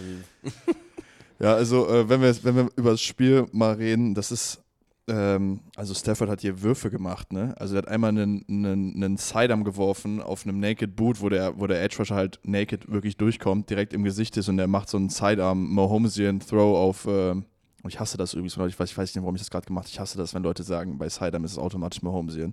So, Stafford hat das früher schon gemacht. Egal. Ähm, der wirft den auf Allen und äh, mit dem krankesten Pass, den er geworfen hat, fand ich, war diese Outroute auf Robinson, wo er nach am Finger blutet. Also, äh, wie er Jo. den Ball noch, noch, den Druck drauf kriegt auf den Ball und den noch anbringt. Also, wirklich krass. Und einfach mal global, ey, Puka Nakua, Cooper Cup, so, es gibt, glaube ich, kein Receiver-Duo, was Football richtiger spielt als die zwei. Also, was die für Catches machen, was die für Routen laufen, was die für Blocks Das, machen. ich wollte es gerade sagen. So, Cooper Cup hat, glaube ich, fünf oder sechs Mal im Spiel einfach einen Kickout-Block gehabt. Puka Nakua war Lead-Blocker in, in einem Power-Scheme teilweise, wo ich mir denke, das macht, das auch auf der anderen Seite übrigens, Amon Ra macht, macht vieles der gleichen Ich- Sachen. ich ne? wollte gerade sagen, also die Receiver in diesem Spiel, ich habe mir das angeguckt zu Hause, sagt mir, ey, ihr spielt das Spiel auf die richtige Art und Weise. Ihr seid alles keine Bitches so, ihr nehmt alle euren Helm runter so. Ist richtig, richtig geil. Puka Nakur und ähm, Russell Brown finde ich sind übrigens auch wirklich ähnliche Spieltypen. Die wurden, glaube ich, auch vor dem Spiel ein bisschen compared. Mir ist halt nochmal in dem Game aufgefallen, das war aber auch, weil sie den Draft Room gezeigt haben von Puka. Diese Offense von McVay funktioniert ja auch gar nicht, wenn du nicht die Receiver hast, die sich auch so zum Run-Game committen. Das ist ja, die kommen ja oft in diesem 11-Personnel raus oder durchgängig in diesem 11-Personnel, also drei Receiver, ein Tight End, aber mischen halt ihre Receiver ins Blocking-Game mit rein, in so auch zu tighte Formations und lassen ja Defense-Ends und Linebacker blocken. Der Vorteil da ist dann halt, wir haben es ja eben mit diesen Personalgruppen gehabt, du kannst dich halt nie einstellen mit deinem, also du kannst nie ein Personal auf ein Play matchen, weil du halt nie weißt, was kommt. Also die laufen mit 11 Personnel Power Run Plays, aber auch Empty Formations, wo sie dann halt auf jeden Fall passen. Und das ist dann halt super schwierig, dich darauf vorzubereiten. Du kannst es halt nicht matchen mit einer Dime, Nickel oder was auch immer. Und diese Offense funktioniert von McVay halt nicht ohne diese Leute. Und dass sie da halt wieder einen gefunden haben, ist halt special. Und ich finde, wir haben ja so ein bisschen, bisschen Hate auf Puka Nakur geschmissen, so, er sagt, ey, er hat den Rekord gebrochen, aber er hatte viel mehr Spiele. Also so richtig den Rekord hat er nicht. Aber dann ist er mal hingegangen in seinem ersten Playoff-Game und in der einzigen Chance, die er ja bekommen hat, das, den Rookie-Rekord für die meisten Yards zu brechen, hat er dann sofort gemacht. 181 Yards, ein Touchdown und richtig viele Yards auch wieder Aftercatch. Also war, Sorry übrigens für das Bitches, ich wollte Divas sagen. Das war, sorry. Was denn? Ich habe Bitches gesagt, glaube ich eben, das wollte ich nicht machen. Jetzt habe ich es dreimal wiederholt, super Valentin. Ah, also, ich, ach Mist, stimmt, ich wollte noch einen schlechten Witz bringen. Also ist das nichts für George Pickens, das ganze Spiel bei den Rams. Aber ähm, das ist eine andere Geschichte. Tatsache. Ähm, Puka Nakuas, äh, das war übrigens das achte Spiel mit 100 plus Receiving Yards, das vierte, was über 150 gegangen ist. Also das ist, also wir reden von einem Rookie, ne, weiterhin, der da ein Team mitgetragen hat, einfach auch wieder in der ersten Runde. Ich glaube, ich bin da wirklich biased, aber ich glaube, ich nehme den Mann wirklich für Offensive Rookie of the Year. Also was der macht, ich, ich finde es ich find's nicht impressive, more impressive als Stroud, aber ich bin halt einfach Receiver. Ich finde es so geil, wie der spielt. Äh, ja, wollen wir über, wollen, wollen über, wollen wir über, Übers Spiel? wollen wir über das Ende reden, was es entschieden hat? Ja, du willst Ich auf das Field Goal Ich- nicht kommen, ne? Ich will auf die äh, Aber ich würde kurz noch. das immer wieder wiederkehrende Problem von einem Sean McVay, dass er oft am Ende Ach des so. Spiels keine Timeouts mehr hat, wenn sie nicht, wenn sie wichtig wären, weil er sie nimmt, weil er irgendwie ein Delay of Game verhindern will oder was auch immer. Ja, wollen wir da gleich kurz, kurz zukommen, weil ich würde einmal eine Sache Ja. noch rausstellen wollen, was wir auch sagen müssen bei dem Spiel ja ist, was ich sehr, sehr interessant fand, ist, es hat ja so krass angefangen, genau deswegen bist du ja auch wach geblieben, weil es ja auch die ganze Zeit hin und her ging. Ne? Irgendwie, es wurde äh, ein Touchdown gescored, Field Goal, Touchdown, Touchdown. Ähm, aber das Ganze ist ja dann irgendwann so ein bisschen abgeflacht. Das fand ich sehr, sehr interessant zu sehen, dass du dann irgendwann gesehen hast, dass gewisse Adjustments scheinbar gemacht worden sind, weil diese Punkteflut ja dann doch sehr rapide aufgehört hat. Ne? Ähm, von daher, also auch nochmal zu sehen, äh, wie lernfähig manche Coaches dann im Spiel dann doch sind. manche Zeig mehr, manche weniger. Manche mehr, manche weniger. Ja.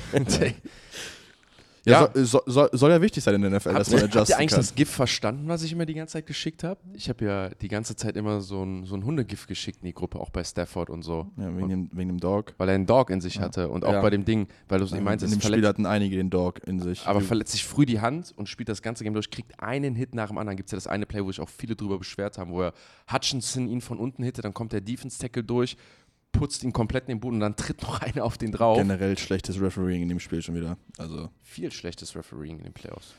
das war. Äh, Wieder, aber gut. die, haben, das, die Rams kriegen auch vor eine PI nicht, ne? Also, die haben auch einen Call, wo sie eigentlich eine PI kriegen müssten, meiner Meinung nach, wo er gesandwiched wird von zwei Mann.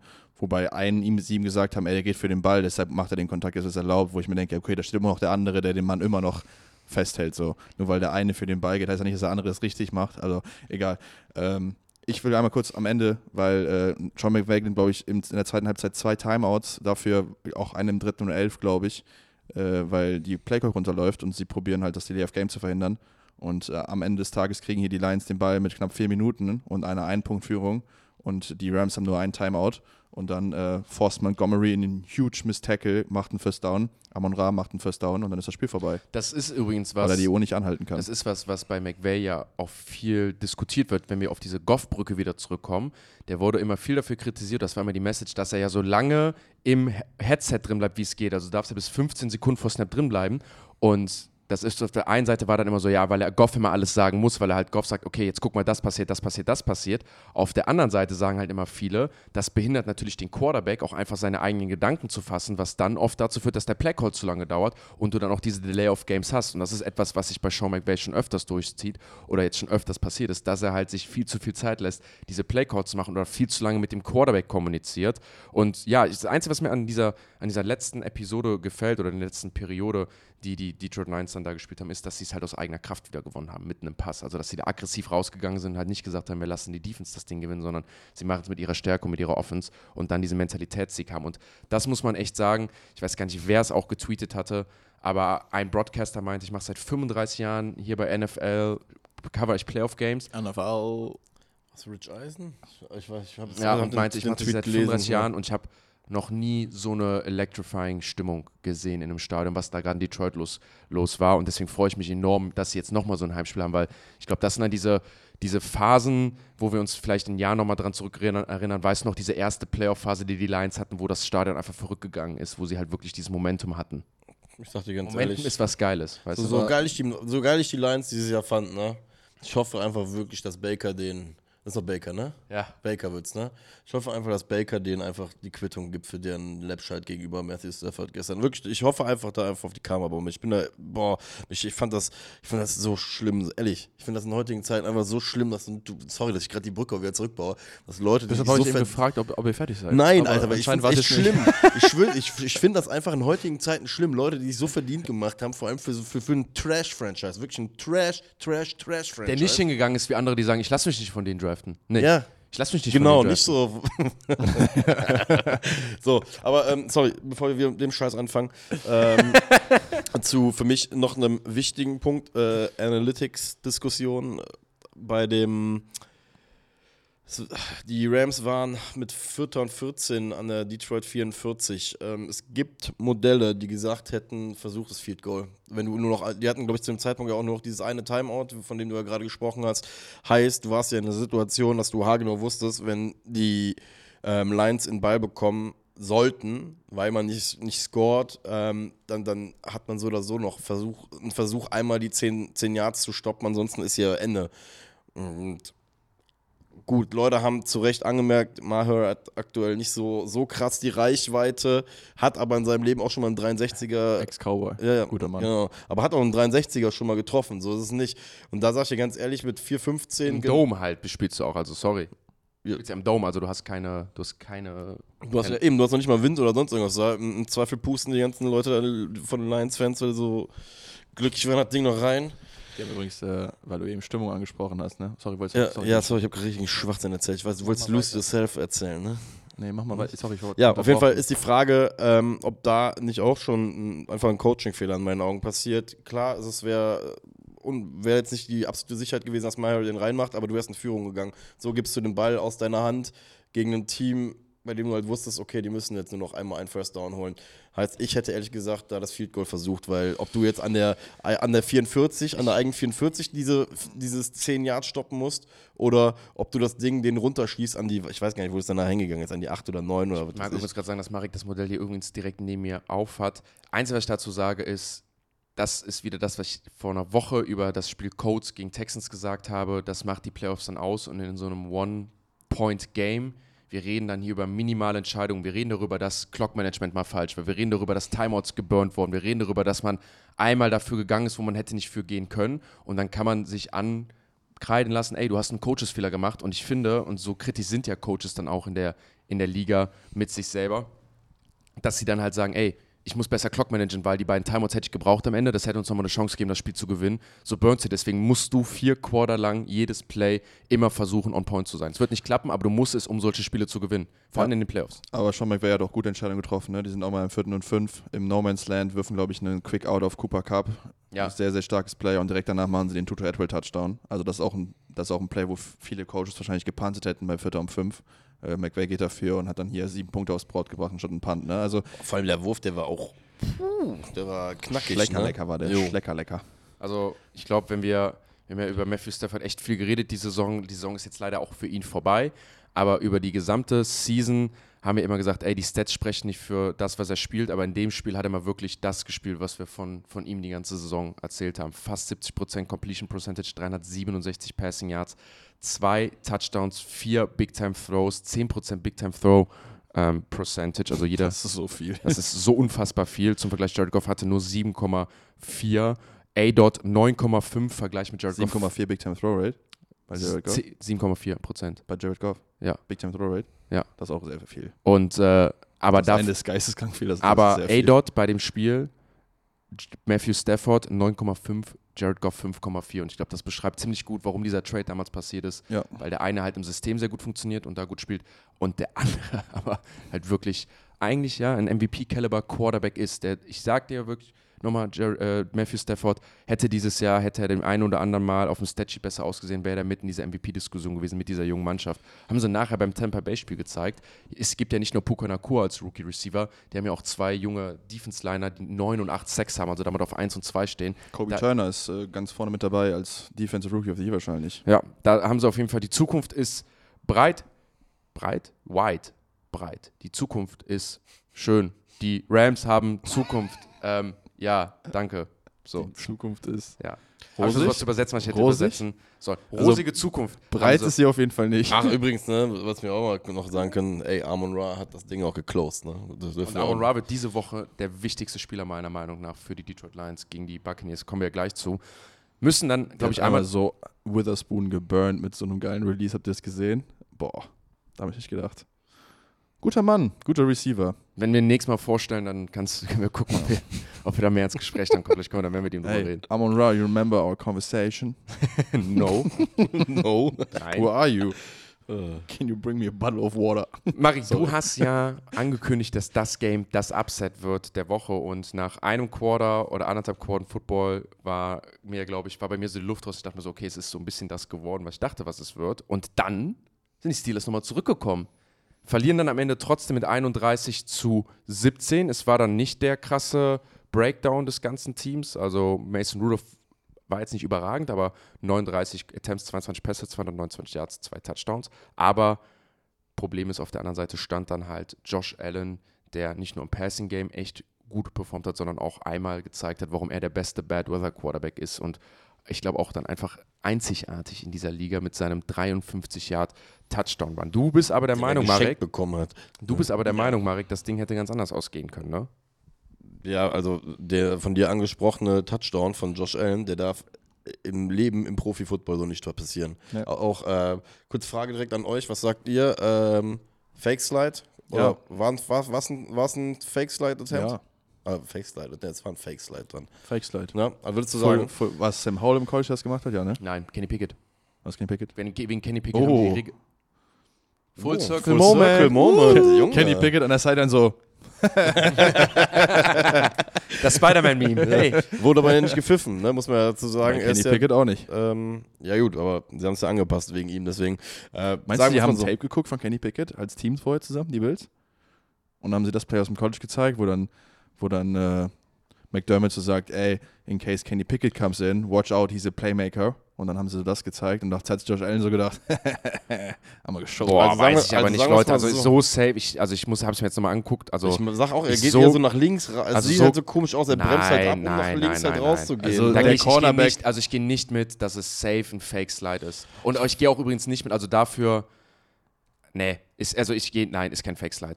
Das ist kein Hat's mir Fake auch schwer Slide. getan, weil er, er macht halt den Knick nach links halt. Ne? Er, er bremst ja so ein bisschen ab, weil er sieht, dass die Defender Also der auf Fake ihn, Slide ist ja, wenn du der für mich- Safety kommt für, auf ihn für, zu, Für mich ne? ist ein Fake Slide, wenn du runtergehst und sag ich mal Speed rausnimmst und dann so tust, als ob du abkniest und Also, runtergehst. ey, sein, sein linkes Bein kniet schon rein. es Digga, er kniet macht- nicht rein. Es, es, er macht es, halt einen er- Cut eben, er knick- und so. Aber er, du, er macht einen Cut mit dazu und Hüfte. Also, das ist pass auf, kein normaler Cut. lass, lass uns darauf, ich will mich darauf einigen, dass die Defense auf jeden Fall annimmt, dass er slidet und dass es halt eine iffy Rule ist, dass du halt dann nicht hitten, hitten darfst. Ich sage aber safe Später im nicht. Spiel übrigens haben sie ihn gehittet, weil er den, da vielleicht mal den Slide angefaked hat laut Ja. ihm und dann haben sie eine Flagge bekommen. Also die haben zweimal quasi das schlechte Ende dieses, dieser Regel gezogen. Also sag mal so, Das ist aber der, das auch dann das Kernproblem auch an der ganzen Geschichte ist, dass es einfach keine Einheitlichkeit da gibt. Ne? Dass wir, also Fives, einfach wenn du es beides Fives, dann Ich finde auch übrigens, dass du als Quarterback die Schelle absolut verdient hast, wenn ja, du so spät slidest. ja, Also wenn du bis zu, wenn du den letzten Yard rausholen willst und dann halt slidest, so was soll der Verteidiger machen? Dann kriegst du halt die Schelle. Dann geh halt zwei Yards tiefer runter. Bin ich komplett, also stehe ich komplett dahinter. Vor allem, wenn in du nicht mal den den Helm kriegst. So, der ist einfach auf dich draufgesprungen, so mit der Schulter, alles clean. in, inzwischen in der NFL, wo ja Sliden oder wo Quarterbacks ja nicht mehr einfach das für eine Selbstverständlichkeit genommen wird, dass die sliden, sondern du hast halt einen Josh Allen, der halt auch manchmal die Schulter runternimmt. Also, weißt du, das ist ja was anderes wie früher in Peyton Manning oder Tom Brady, wo du weißt, pass auf, du weißt als Defender, der wird, der wird, aber der wird nie in Kontakt gehen. Du weißt, Ja. Tom Brady, der wird von 10 Mal geht der 9,5 Mal geht der runter. So, Ja. genau wie bei Peyton Manning. Die sind immer runtergegangen und inzwischen sind ja diese Quarterbacks auch so, dass sie sagen, nee, die entscheiden ja selber, wann sie Runner bleiben. Das ist so ein 50-50-Ding. Das ist ja genau wieder. Also es, es gibt auch eine Welt, da slidet Josh Allen in dem Moment. Es gibt eine andere Welt, da zieht er durch. Und deswegen finde ich, hast du die Protection auch nicht mehr so verdient, wie sie früher mal war, weil du halt einfach sagst, ey, ich mache das halt so, wie ich halt will oder so, wie ich es halt sehe. Deswegen, ich gehe voll mit euch mit. Ist halt eine generelle Diskussion. Gab es übrigens äh, bei dem Lions-Rams-Spiel ja leider auch noch die, die Situation zum Beispiel mit Higby, der wahrscheinlich jetzt auch einen Kreuzbandriss haben wird äh, oder hat. aus. Und ich weiß gar nicht mehr, wer ihn getackelt hat. Aber der Defender hat zum Beispiel genau dasselbe auch gesagt mittlerweile, dass, mir, dass man einfach mal langsam eine, eine Linie finden muss für, ähm, halt auch für Defender generell, ja, und, und, und, und wie viel Verantwortung halt einfach die Offensive für, für ihre eigene, für ihr eigenes Handeln halt einfach trägt, dass es halt nicht sein kann, dass es jedes Mal die Diskussion ist, hey, äh, das war scheiße, weil du ihm jetzt ins Bein geflogen bist, sondern Nee, nee, da gibt es schon Gründe für, warum man es halt leider so macht. Ja, die Diskussion ist, ist für mich dann auch viel zu groß geworden, als sie eigentlich ist bei solchen Sachen, weil ich denke mir wirklich, Alter, mach nicht noch eine Regel für einen Defender. Mach ja. nicht noch eine Regel für einen Defender. Und ich fand es auch echt bei der einen oder anderen Situation gut, dass sie die Flaggen nicht geworfen haben, weil die Quarterbacks halt so spät runtergehen. Marek, ich habe es ja eben so angekündigt, du hast ja gesagt, ey, die Steelers, da war mehr drin, ihr hättet das Upset irgendwie schaffen können, weil sie deiner Meinung nach zu spät in den guten Gameplan reingestartet sind. Genau. Ähm, die ersten, ersten Drives waren ja sehr, sehr brotlos, sag ich jetzt einfach mal. Äh, ich weiß gar nicht, ob es sogar die ersten zwei beides direkt äh, Three and Outs waren, haben, haben den Ball auf jeden Fall gar nicht bewegen können. Und das ist halt das, was die Bills in ihren, äh, in ihren ersten Drives zumindest schon mal angedeutet haben, dass sie äh, da nicht so das Problem mit haben kann man sich jetzt natürlich immer fragen, warum das so ist und warum das so passiert, aber das war für mich wirklich einfach der Breaking Point. Also die Steelers hätten einfach ein perfektes Game gebraucht. Das, was sie halt irgendwann. Zwei Turnover, ne? Ja. Stimmt, vor allem was für welche auch noch. Ne? Bei Pickens war so. so ja, Pickens fumbled und danach in dem Drive, glaube ich, der Drive danach, äh, fumbled Fryermuth. Da haben sie noch Glück, dass er nicht sauber inbounds recovered wird, wo man auch, glaube ich, argumentieren kann, dass er das gemacht hat. Und, und dann wirft er ich den, fand das richtig entschieden. Ja, nee, ist ja okay. Für aber dann wirfst du halt einen Pick in die Endzone, ne? Also das sind halt. Und das war der Killer. Ja. Und dann steht es halt 21-0. Und da haben wir übrigens äh, die, das ist ja auch die Differenz gerade an, an, an, 14 Punkten, die entstanden ist. Nehmen wir mal dieses Josh Allen, diesen, äh, also ja, safe, der war, der war auch geil. Äh, ich fand den Outburst an MVP-Chance sehr, sehr interessant nach dem Run. Gut, sieht halt auch immer krass aus, wenn so ein Typ 50 Yards äh, langläuft. Ähm, und nimmst ja du dann. Krass, das ist auch ja, ja, ein krasses Play so. Ja, ja, ein paar, ja, ja, Jetzt sagt nicht ja, das war ein krasses, das war unfassbar. Ja, weil der ist an drei Leuten vorbeigelaufen, der eine hat versucht, den Meine zu tackeln. Güte, Alter. Zeig ja, der eine hat ja, versucht zu tackeln, das ist der längst so gut. ja, sorry, das ist ein unfassbar krasser Run, den ihr so nur ein anderer Quarterback zurzeit im Platz ja, aber macht, wenn, wenn wir auf 50 Meter, ne, sag ich ja, oder auf 50 Meter im Endeffekt äh, nur zwei Meter Widerstand entsteht, dann äh, und wenn erstmal musst du dem erstmal musst du dem Pass Rush Zone kommen durch ich die lange sagen, so ist auch ein Skill, einfach allen wegzulaufen. Kann ja, ich aus Erfahrung sprechen, ist nicht immer so einfach. Ja, man wird schon mal gerne von hinten eingeholt. Aber wir sind ja trotzdem einig, dass das Ding halb geschenkt war. Ne, dass Nö, es nicht gut war, gar äh, das Fall. ist ja, gut, dann. Äh, ich glaube, dass es aber auch, also ich, ich habe ja gesagt, ich glaube, es ist ein Fake-Slide, sollte so bestraft werden. Auf der anderen Seite ist es halt auch arschkalt und du hast halt einen Josh Allen als DB, den du erstmal tackeln musst. Ne? Ich glaube, da macht der ein oder andere halt auch die Business-Decision, denkt sich so, ey, da kann ich auch gut drauf verzichten. Herzlichen Glückwunsch, dann machst du mal. Ja, ich, ich sag nur, dass es ein Thema ist so. Also wenn du einen ja. Derrick Henry nicht gerne tackelst, so, und Josh Allen wiegt auch nicht unbedingt weniger und läuft auch mit Speed Kalter auf dich Boden zu, darf man so. nicht vergessen, dieses ja, Change of also, Direction bei so großen Leuten. Ähm, aber das geilste Play in dem Game hat einfach Shakir gemacht. Ja, Boah, also stark. Das sagt Josh Allen ja später auch im Interview, wo sie, wo, sie, sagen, was war das größere Play? Und dann sagt er ganz klar Shakir, weil die Steelers da ein bisschen zurückgekommen sind und er dann nachher das Big Play macht und sie dann, boah, ja. Wie er den einen, boah, wie er den einen auf Skates schickt, Junge. Hui!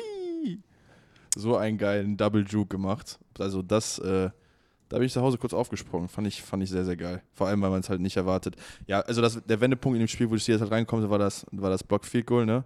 Wo, sie dann, wo sich der kurz Panther noch den Hemi, wo der Panther noch, noch den Hemi, Hemi pullt und dann äh, Johnson kommt, äh, einen Touchdown macht. Kommen die Steelers nochmal ein bisschen ran, aber ja, ich finde, also irgendwie war das Game nie close. Nee, war es auch nicht. Also, wie also, ne, brauchen wir uns nicht falsch verstehen, war es ja auch nie. Ähm, hätten sie, hätten sie vor allem diesen, diesen Pick in der, in der Endzone nicht gehabt, glaube ich, hättest du äh, Buffalo nochmal äh, kitzeln können, weil dann wärst du auf 14-7 gewesen. So hat Buffalo im nächsten Drive halt auf diese 21-0 hochgeschossen, sodass du halt eigentlich schon wusstest, okay. Ja, eigentlich hätte Josh Allen zweimal richtig kolossalen Blödsinn machen müssen, um, um die Steelers wieder mit reinzubringen. Auch, wie gesagt, Respekt an die Steelers, dass sie sich nachher in meinen Augen mit dem richtigen Gameplan halt irgendwie wieder reingebracht haben, hatte aber auch was damit zu tun, dass die äh, Coverage der Bills nach, dem, nach der Führung, nach dem 21-0 auf jeden Fall deutlich softer geworden ist. Ne? Dass sie noch viel mehr diesen, diesen Platz zum, zum Run gegeben haben. Deswegen hat es auch nachher deutlich besser funktioniert. Ähm, ja. Das sind so Situationen, wo ich mir jetzt, gab es auch bei den Buccaneers, wo ich mir denke, was geht bei euch im Kopf immer ab, dass ihr so eine, sag ich mal, 14 oder 21 Punkte Führung habt und alles, was ihr bisher geklappt habt, wirft einfach über Bord und sagt, okay, wir spielen jetzt softe Defense, lassen jetzt Yards zu, was ja auch einfach mental eine Offense auch wieder zurückbringt. Also das hat mich schon, hat mich schon krass verwundert. Letzte Situation, auf die ich eingehen will, ist wieder aus der Kategorie guter Journalismus. Mike Tomlin verliert in Playoff-Game gegen die Bills, wo wahrscheinlich er auch sagt, da war mehr drinne und kriegt die grandiose Frage gestellt von einer Reporterin. Äh, Coach Tomlin, äh, du hast noch ein Jahr auf deinem Contract und er wirklich, siehst du, guckt die an und geht. Und hat sich wirklich gedacht, weißt du was, ich gehe jetzt. Ich sag mal so, okay ist, okay ist nicht, nicht der Standard für Greatness, ne? das ist äh, ein Punkt, der. Ich glaube, der Mike Tomlin ist. wird seinen, seinen 17 Winning Season Record auch eintauschen für ein paar mehr Playoff-Siege, Super Bowls.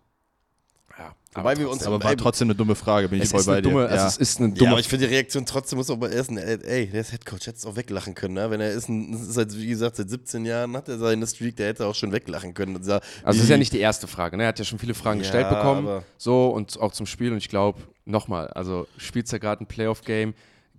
Generell, dass du die Steelers reinbekommst, dein bester, dein mit Abstand bester Spieler. Das muss man auch sagen. Ist ja nicht so, als ob die Steelers irgendwie nicht wüssten, wie man Spieler developt haben. TJ Watt verletzt sich, was dir schon mega die Chancen rausnimmt. Und dann kriegst du halt so eine Frage gestellt. Ich fand's ganz, ich fand's wie gesagt, ist kleine Overreaction von ihm, weil du auch einfach sagst, könntest du auch einfach sagen, next question, so Ja. in der Art. Und dann Motto, ey, muss ich nicht beantworten. Ich glaube halt einfach in dem Moment, sagst halt, ey, hat, kein, hat keinen Bock. Und Von Miller hat gespielt und der Snap hat mir ein bisschen Sorgen gemacht. Habt ihr das gesehen? Das war wirklich das Ding, weil ihr habt's, du hast es mir ja gesagt, es war vielleicht das, die eine Verletzung zu viel und ist reingekommen ganz am Ende und hätte die Chance gehabt, Ma- Mason Rudolph zu sacken und catcht Mason Rudolph nicht, wo ich dachte, boah, den Von Miller von früher, der hätte den halt safe geholt. So, ich bin mal gespannt, ob das auch nur war, weil er auch sehr kalt war und weil es so der letzte Rap ist, aber könnte echt sein, dass, dass das die letzten Snaps von Von Miller sind, die wir, die wir sehen werden. Buffalo, muss man sagen, ähm, trotzdem auch an dem Spiel ein bisschen leer, ach nicht Lehrgeld bezahlt, sondern Spielermaterial bezahlt. Ähm, Schon wieder. Terrell Bernard wurde sogar weggefahren, ne? Mit dem, mit dem Wer? hieß er nicht Bernard? Ne, Benford. Christopher Benford. Benford, Entschuldigung, um Gottes Willen. Junge, drei, drei Stunden Schlaf, kommt gerade durch. Ähm, der war, äh, wurde runtergekarrt und Rasul Douglas hat gar nicht gespielt. Aber da ist wohl, ist wohl ähm, kommende Woche Go-Time, laut ihm. Also, wenn man dem glauben Und wir haben den Showdown. Wir haben das Game, ne? Das Game der letzten Jahre, Chiefs bei den Bills. Das letzte Game, das gab es dann in der Nacht von Montag auf Dienstag, beziehungsweise hat es Dienstagmorgen angefangen. Die Philadelphia Eagles bei den Tampa Bay Buccaneers und wir haben es wirklich, also von allen Games, wo wir da irgendwas predicted haben, was wir haben kommen sehen, haben wir wirklich das kommen sehen, nämlich das, was die letzten Wochen bei den Eagles passiert ist, das ist nicht mit einem Underdog-Masken oder Hundemasken zu begleichen oder zu, aus, aus, äh, äh, auszuwerten oder gleichzusetzen, äh, dass du es Was wolltest du gerade sagen? ich wollte sagen, dass du. Merkt, ne? Das Spiel habe ich natürlich, will ich jetzt hierbei sagen, kommentiert äh, und bin auch erst hier so um 7.30 Uhr eingepennt und wir sitzen hier seit 10 Wir haben drei Nächte. Ne, Mal kurz bitte einmal auch einen Applaus an unsere drei hier. Ja, wir haben drei Nächte hinter uns, wo ich, ich weiß nicht, ich glaube in den letzten drei Nächten 12 bis 15 Stunden. Viel ist es nicht. Und Irgendwie er von Viel, viel, viele sind nicht. Ich Schlafen kannst du, wenn du tot bist, Junge. Ja. da ich hier kein Polnisch rede, Kriegst ist es- alles. kriegst es auf jeden Fall nicht ausgeglichen mit Hundemasken, die Sagt Probleme der, sitzen. sagt der, der, grad, der beim letzten Spiel einfach eingepennt ist. Also ich bin eigentlich, ich habe das Spiel, ich habe nur hier Game of 40 gesehen. Äh, könnt direkt Transparenz. Hast was bin- richtig Ich bin Geiles um 2 verpasst. Uhr eingepennt, habe mir den Wecker früher gestellt, weil ich fast damit mit gerechnet hätte. Und habe dann äh, um 8 Uhr heute Morgen die Game of 40 geguckt. Sag dir, wie es ist. Ist wirklich, hast was Krasses verpasst. Die Eagles, was da passiert ist, dieser Downfall. Ich den ja sie haben- gesehen. Ach so. Ich, ich habe es ja. Ja, aber live, hast, live muss dabei gewesen sein. Live war nochmal was anderes. Ja. Die Live-Bilder, die waren einfach Ich nochmal. habe auch die Live-Bilder gesehen. Ich wusste auch nicht, was abgeht. Ich mache das dann immer so, dass ich mein Handy weglege und das erste, was ich mache, ich stehe auf mit so einem, einem zu ein Auge und das erste, was ich mache, ich mir meine Fernbedienung, setze mich auf die Couch und gucke mir Game mit 40 an, ohne auf, nur auf mein Handy zu gucken. Aber auch nur mit so ein Achtel Auge, damit einem das Thumbnail nicht Ja. schon irgendwie verrät. Dann hole ich mir meinen Laptop, mache die Notizen. So, so läuft das bei mir. Damit, damit ich auch nicht gespoilert werde, damit ich das auch genießen kann. Ja, also um das Game einmal, glaube ich, ziemlich easy zusammenzufassen, ist das, was wir über die Buccaneers gesagt haben. Ich will auch gar nicht zu viel rein interpretieren, weil sie spielen hier, glaube ich, gegen ein Team, was, wenn es so mit der Form Week One startet, das ein Below 500 Record haben würde. Weil die Probleme, die die Eagles haben, einfach fundamental sind. Also auf der defensiven Seite spielen sie halt einfach so eine softe Defense und du hast mal wirklich gesehen, sie spielen eine One-High-Defense, also würde schätzen viel Cover 1 und Cover 3, also Mann zu Mann, oder halt eine Zone-Coverage mit einer Cover 3. Und wirklich, du konntest in diesem Spiel sehen, wie du so Coverages attackierst, weil alles funktioniert hat. Also so tiefe Crossing Routes haben funktioniert gegen Mannverteidigung und entweder die tiefen Bälle, so 15 bis 20 Yards oder Medium Bälle, hinter die Linebacker über die Mitte waren die ganze Zeit open oder halt die Flats waren open und dann fehlt es bei den Eagles in der Defense einfach fundamental an den Basics. Wie viele Mist-Tackles die hatten. Unglaublich. Also der, sie hatten mehrere Plays am Anfang, wo du einfach siehst, ey, da ist da mal ein Tackle falsch. Zwei, da gab es so Tackles, da geht Cunningham, tackelt den Right Receiver von Thompson, versucht den zu tackeln und misst den und der Thompson geht anstatt für 6, geht der für 15 Yards. Und das hast du relativ häufig. Dann ganz wenig Druck auf Baker Mayfield eigentlich über die Zeit gehabt. Wenn sie Druck gebracht haben, haben sie es auch geschafft, ihn zu sacken, aber da siehst du mal wieder den Unterschied zwischen Pressures und Sacks. Also relativ viele Sacks gehabt oder hatten viele Sacks, aber dafür wenig Pressures und Baker Mayfield, der eigentlich dann ein ruhiges Spiel spielen konnte. Man muss auch sagen, die Tampa Bay Buccaneers hätten noch viel mehr Punkte machen können. Die haben in der, im gesamten Spiel, glaube ich, sechs Drops gehabt. Mike Evans ja alleine. Mike, Mike Evans einen Touchdown gedroppt und Otten einen Touchdown gedroppt in der ersten Halbzeit. Also es war wirklich, wo du siehst, ey, fundamental passt das nicht. Es war wirklich so dieser Moment, als ich es kommentiert hatte, wo ich meinte, ey, in den Playoffs willst du genau das nicht. Du willst nicht den Moment haben, dass du sagst, ey, wir haben sie jetzt gestoppt, weil sie gedroppt haben. Du willst eigentlich den Moment haben von, ey, wir waren, hatten eine tighte Coverage, wir haben ein Big Play gemacht. Oder wenn die Buccaneers einen Catch machen, willst du sagen, es war wenigstens contested. So, es war wenigstens tighte Coverage und das hattest du gar nicht. Und in der Offense ist es halt genau andersrum. Und das ist vielleicht meine Frage an euch die Tampa Buccaneers haben halt ihre Defense gespielt, dass sie halt einfach viel geblitzt haben und einfach gesagt haben, wir spielen hier Mann gegen Mann. Unsere Leute gegen eure Leute, Defense offline gegen eure O-Liner, unsere DBs gegen euch und wir lassen uns nicht schlagen. Das haben die das ganze Spiel durchgespielt. Man hat ganz, ganz wenig Zone gesehen. Es war eigentlich durch die Bank weg, viel Mann gegen Mann und die Eagles haben es nicht hinbekommen, diese Mann-Verteidigung zu durchbrechen. Relativ selten auch das vertikale Passspiel hochbekommen. Man muss dann sagen, auf der anderen Seite die Buccaneers halt diese Tackles gemacht. Also wenn die Eagles mal einen kurzen Pass angebracht haben auf Swift, ähm, auf, die, auf, die, äh, auf, auf äh, Swift oder Smith, auf Goddard oder so, haben sie den Tackle eigentlich immer sicher hinbekommen und sie dann halt auch minimiert, das Running Game minimiert und sie einseitig gehalten. Die einzige Frage, die ich mir stelle, ist, ziehst du das so durch, wenn AJ Brown spielt? Also kannst du das so durchziehen, wenn AJ Brown spielt. Wenn dieser eine Difference Maker da steht, der dir halt mal einen Tackle bricht, der mal für 15, 20 Yards geht. Der Devontae Smith hat ja ein großes Game. So, wenn dieser zweite Dude da steht, der nochmal vertikal dir eine andere Ebene gibt, kannst du das so durchziehen. Das Spiel hätte ich nochmal gerne gesehen mit, äh, mit AJ Brown auf Right Receiver. Dann hättest du mal, hättest du mal inter hättest interessanter werden können. Das ist halt die Frage, ob das, was du ja auch angesprochen hast, dieses scheinbar globale Problem, äh, Problem, was dieses Franchise scheinbar zu haben scheint, scheinbar zu haben scheint, so, was ein Deutsch, ähm, ist halt die Frage, ob äh, AJ Brown jetzt der äh, Magic Key dazu gewesen wäre, dass das Ganze auf einmal passé ist, ne?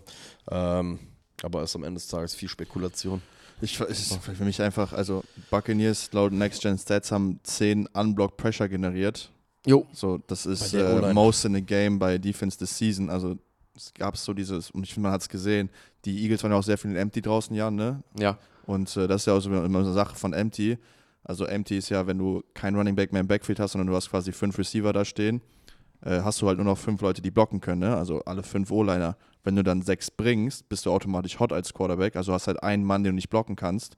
Und genau das ist halt die Frage, wenn du als Eagles so oft gegen so eine Blitz-Happy äh, Defense halt in Empty gehst, ob das auch richtige Call ist, weil wenn du die Antworten nicht hast in deinem Scheme mit Hot Routes und was auch immer, was ja passiert ist, dann siehst du halt einfach scheiße aus, weil du, die, weil du den Blitz nicht aufnehmen kannst. Was die Buccaneers dagegen die Eagles gemacht haben, war eine Machtdemonstration teilweise. Die sind einfach von Anfang an teilweise mit sechs Mann an die Line of Scrimmage gegangen, ja. haben zwei Linebacker dahinter gestellt und dann einfach Mann zu Mann außen gespielt und gesagt, ja, versuch den Ball zu laufen, du kriegst den Ball dann nicht mehr gelaufen. Peyton Manning und äh, Bruce Arians hatten noch einen Heidenspaß daran. Immer weiter, immer weiter. Zero?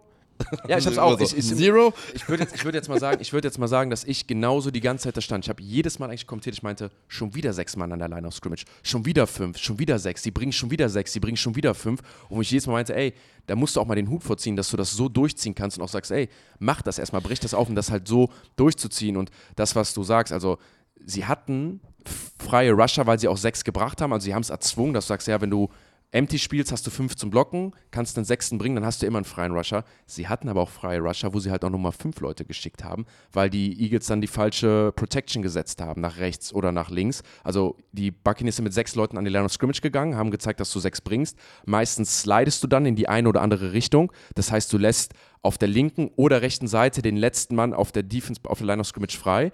Ja, dann sind sie halt nach rechts geslidet. Da sind dann nochmal zwei Leute in die Pass-Coverage gedroppt. Die Buccaneers haben nur fünf geschickt der End ist komplett durchgekommen.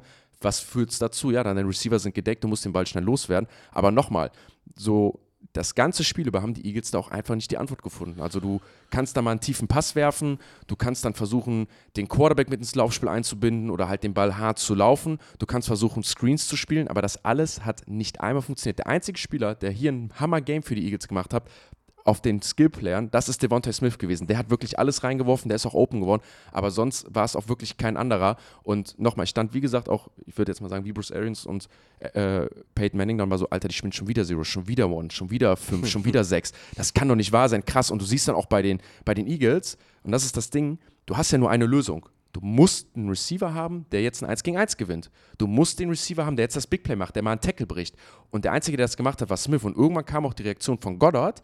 Und das meine ich dann auch zum Jan in dem Moment, wo halt Goddard frustriert ist und mit Jalen Hurts diskutiert, weil wenn wir eine Zone haben ne, und wir spielen irgendein Konzept, dann hat der Quarterback klare Reads. Dann wird gesagt, du gehst vom Outside Receiver zum Inside Receiver zum Running Back. Oder du gehst vom Inside Receiver zum Running Back zum Tight End. So, dann kannst du nie diskutieren als Receiver und sagen, ey, wirf mich an. Dann kannst du als Quarterback immer sagen, ey, das ist das System, ich spiele das System.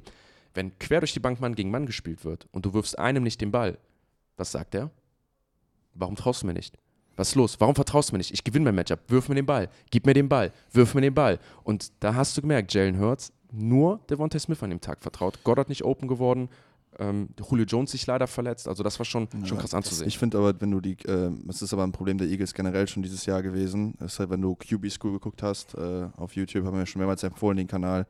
Äh, das ist schon Woche 4 oder 5 hat der Mann da gesessen und gesagt, ey, die Eagles haben einfach keine Hot Answers in ihrem System. Also wenn du geblitzt wirst von denen, das System, also das haben wir schon mehrmals erklärt, wenn du hot bist als Quarterback oder äh, dann hast du einen Blitzer, der kommt, keine Ahnung, Off-Ball-Blitz oder was auch immer, und der lässt ja, hinterlässt ja einen freien Space, wenn er den Quarterback rusht. Und dann musst du als Receiver das sehen und dann deine Route verkürzen oder halt schnell available sein für den Quarterback, weil der Quarterback halt nicht so viel Zeit hat, weil halt Unblocked Pressure durchkommt.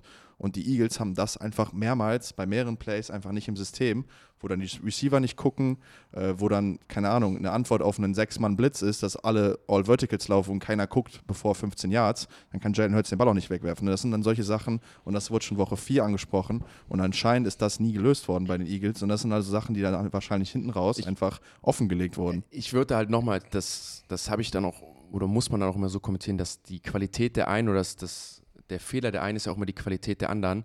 Die Eagles hatten ja dann viele Answers auf Blitzes. Also es gibt ja zwei Answers, du wirfst dann halt kurze Pässe, weil es gibt dann Frauen. Also du spielst ja dann als, die spielst ja nicht mehr wie früher Press Coverage beim Mann zu Mann, sondern du stehst ja so 5, 6 Yards off, holst den Inside oder Outside Leverage und versuchst halt den Raumgewinn zu minimieren, indem du sagst, okay, du wirfst dann halt den Hitch, den Slant, die Outroute und ich mache dann den Tackle. Und das siehst du halt auf der anderen Seite. Und Valentin, das hast du schon mal früh ausgepointet und das würde ich hier sagen nimm das nicht für selbstverständlich, dass du diesen Tackle immer machst. Das ist eine hervorragende Qualität von allen. Vor allem, wenn dann Devontae Smith, auch ein Goddard oder halt ein Swift steht, die halt auch mal einen Tackle brechen. Und das war wirklich die Story of the game, dass wenn die Eagles dann gesagt haben, okay, letztes, was wir machen können, ist halt die kurzen Pässe werfen, die Screens werfen. Die Tampa Buccaneers haben jeden Tackle gemacht. Jeden Tackle. Also die haben jedes Mal gesagt, die DBs äh, rund um Winfield, ähm, rund um, um Dean, rund um wirklich alle, David, haben jedes Tackle gemacht und dann halt auch gesagt, ja gut, was machst du dann als Eagles? Du gewinnst auf vertikal nicht in den 1 gegen 1 Situationen, weil dir fehlt auch in AJ Brown. Devontae Smith setzt sich nicht immer durch, du hast keine Zeit zu werfen, du hast mal Mr. Alignment und wenn du dann mal die kurzen Pässe wirfst, dann machen sie sofort den Tackle und so bewegst du den Ball am Ende auch nicht. Und, muss man sagen, Running Game ist halt auch nicht da gewesen. Ja. Ja, also wie gesagt, das größte, ich finde ich find die Eagles so schwer. Also ich finde es mega schwer, das bei denen jetzt einfach so, so mir ein Spiel anzugucken und gefühlt dann, also wie bei anderen Mannschaften irgendwie festmachen konntest, warum sie vielleicht verloren haben oder äh, an welchen Spielszenen man das irgendwie hat festmachen können die eine Szene gab es bei, bei den Eagles nicht und die gab es dann irgendwie auf eine gewisse Art und Weise dann doch wieder. Sie hatte zwar keinen wirklich direkten Impact aufs Game, aber für mich war gestern wirklich der Punkt, als die äh, Bucks diesen Tuschbusch perfekt, wirklich perfekt verteidigen, war der Punkt, wo ich da mir gesagt habe, das kann jetzt gerade sehr szenisch, sehr krass wieder nur wirkend sein oder das ist wirklich einfach krass. Die Situation, das, Marek, muss man kurz erklären, das war nämlich der Spielstand von Da hatten die Eagles noch keine Punkte und die Buccaneers haben 16 mit 16 Punkten geführt. 16-9 war es. Ja, die waren mit, äh, mit 16-3 stand und die Eagles machen einen Touchdown zum 16-9 Genau. und die Buccaneers, die Eagles schießen ein Field Goal und die Buccaneers haben eine Flagge mit dem Offside und dann entscheiden sich die Eagles bewusst und sagen, hey, wir haben nur noch ein Yard, das ist unser Play, wir gehen jetzt für zwei. Einfach nur, weil wir jetzt diesen extra Punkt uns snacken und sagen, den klauen wir uns jetzt. Also wir können den sicheren Punkt haben, aber diesen extra Punkt klauen wir uns. Und es ist wirklich das erste Mal, dass ich sage, dieser Tuschpush wurde nicht durch Eigenversagen der Eagles gestoppt, sondern weil die Buccaneers wirklich da an der Line das gematcht haben. Also der das war eine. Flagge, das muss man sagen. Also das ist ein ganz klares Face-Match da von Pritt. Boah, Zu, zu Helfer 100, abzureißen, zu 100% ne? ein Face-Mask, das muss man dazu sagen. Aber das Ding ist erstmal richtig gestoppt worden. Respekt an die beiden äh, Nose Tackle, D-Tackle, die da äh, graben gehen erstmal. Ja. Damit, also Ist wirklich, halt das auch die schwer, den Typen, die Vita Vea siehst. aus dem Weg zu schieben, ne? Ja, gut, wieder wer hat sogar noch von Bruce Arians äh, die Props bekommen, weil er ja auch beim Super Bowl Run damals von den Bucks schon mit am Start war, aber wirklich nochmal Props, Props, Props an die beiden D-Tackle, die da wirklich nach unten gehen müssen, weil die wissen ja haargenau, was passiert in dem Moment. Ne? Generell Da- diese da Bucks-Defense. liegt Props. halt nachher ein LKW auf denen drauf. Sieben Starter habe ich, glaube ich, gezählt. Sieben Starter, die sie jetzt noch haben, waren in der Defense mit dabei, wo sie Super Das Bowl ist ja genau das, was ich in der Saison-Preview gesagt habe. So, ich verstehe nicht, warum die, äh, warum die Bugs von keinem Experten so hoch eingerankt werden, weil das, die Defense steht immer noch da. Du hast immer noch einen Evans, einen Godwin da rumlaufen. Also äh, so viel, also die hatten ja immer noch ihre Pieces da. Also dass sie so schlecht bewertet werden von vielleicht habe ich ja nicht verstanden. Deshalb habe ich auch hier äh, gesagt, dass die Bugs besser sein werden, als wir es erwarten. Für mich war so ein bisschen symbolisch für das Spiel dann auch neben der Szene mit dem Tuschpush halt der Trade Palmer Touchdown am Ende. Ja. Wenn du einen 50 plus Yard Touchdown machst auf einem Quick Out, Von einem Rookie. äh, hast du halt einiges. So Bradbury fliegt komplett vorbei, ne? der Mann spielt eine katastrophale Saison und dann hast du halt auch einen Bayard, für den du get getradet hast, der einen, ein richtig schlechtes Angle nimmt und äh, da hat Mina Keims getwittert, fand, fand's geil. Hast du es gesehen? Ey, das war Ja, eine. komm, dann sagst du. nein, bitte, nein, nein, nein. hast nein, du aufgeschrieben? Du, ich habe nee. dir eben schon den Punkt Nein, Mach du. komm, hau rein. Bitte, das aber ich, ich vermute, wir haben denselben Punkt, aber das ist der du hast ihn jetzt angesprochen, bitte. Ja, Mina Keims hat getweetet, dass äh, die Eagles-Verteidiger schlechtere Angles nehmen als ihr Husband, der, der probiert, Fotos von ihr zu machen. Ah, geil, Alter, da hast du noch was Geiles. Also Das habe ich auch zwar auch gesehen, Ja. aber ich habe ich hab's jetzt gerade versucht noch zu fact-checken, ob es wirklich äh, so ist. Das ist aber astreiner Tweet. Ja, Das ist ein astreiner Tweet, das weißt muss ich was echt noch sagen. geiler ist? Der Trey Palmer hat äh, dieses Jahr, weiß gar nicht, fünf Touchdowns oder sechs Touchdowns gemacht. Ähm, oder zumindest gibt es auf Twitter die Dokumentation. Und immer, wenn er morgens schreibt, I woke up dangerous oder äh, ne, angry oder irgendwie sowas, er schreibt auf jeden Fall bei Twitter immer, dass er böse auf oder äh, aggro aufwacht. das ist der Baker Mayfield-Spruch. Ja, und macht dann aber Touchdowns. Ja, ist doch Und, gut. das, und äh, die haben es nachverfolgt und das ist wirklich jedes Mal, wenn er irgendwas diesen, diesen Satz getweetet hat, hat er einen Touchdown nachher gemacht. Die Frage ist, warum er es nicht immer macht dann. Ja, habe ich mir auch gedacht. Ja, weil, ne? es halt, weil, es halt, weil er nicht immer angry ist. Weil es einfach real ist. Baker Mayfield ist auf jeden Fall dangerous aufgewacht. Du hast Ja. ihn gerade angesprochen. Baker Mayfield spielt bis auf einen Pass in meinen Augen ein perfektes Spiel. Also hatte sechs Drops mit dabei, die wirklich auch nicht, also es waren jetzt nicht so Drops, wo ich sage, ah, sondern es waren so Hände in beiden, äh, Ball in beiden Händen äh, Drops, die du hattest. Unter anderem von Mike Evans, unter anderem von Otten. Otten, Riesenspiel trotzdem Der gemacht. Mann soll sich mal Handschuhe anziehen. Nein, der soll so bleiben, wie er ist. Finde ich richtig geil, den Look. Mhm. Wisst ihr, woran ich immer denken muss? Kennt ihr noch von 1 Live die O-Ton-Charts? Mhm. Die Otten. die Otten, die sind Ach so, ja süß. klar, die Otten. Das ist ein guter Otten. Die Otten. Ey, Oh. und wir bekommen nächste Woche das Spiel der Totgesagten. Das Spiel der beiden totgesagten Quarterbacks. Wo beide Franchises sich bewusst dazu entschieden haben, obwohl man ja sagen kann, ihnen Erfolg zusprechen kann, zu sagen, nö, du hast, wir haben zwar Erfolg, aber nicht wegen dir. Das ist wegen was anderem. Wir wollen dich nicht mehr dabei haben. Wir mustern nicht aus. Wir holen uns einen Big-Time-Star-Quarterback und die beiden stehen sich jetzt gegenüber in der Division Round. Das wird richtig geil. Da freue ich mich richtig drauf. Was sagen eigentlich die Cleveland Browns am Ende, wenn Baker Mayfield im NFC Championship Game steht? Gegen die Green Bay Packers zu Hause. Ich weiß es nicht. Val- Valentin weiß gerade nicht, was sagen, er ne? sagen soll. Aber ist möchte nur sagen, das, sind- das das ist ein sind- Szenario, ne? Beides Teams, die, glaube ich, wir alle negativ äh, ge gepredicted haben. Wenn die beiden im NFC Championship Game landen, dann müssen wir den Podcast eigentlich zumachen. Müssen wir ihn rebranden. Dann ist das ein richtig fetter Image-Schaden. Oder wir löschen den Post.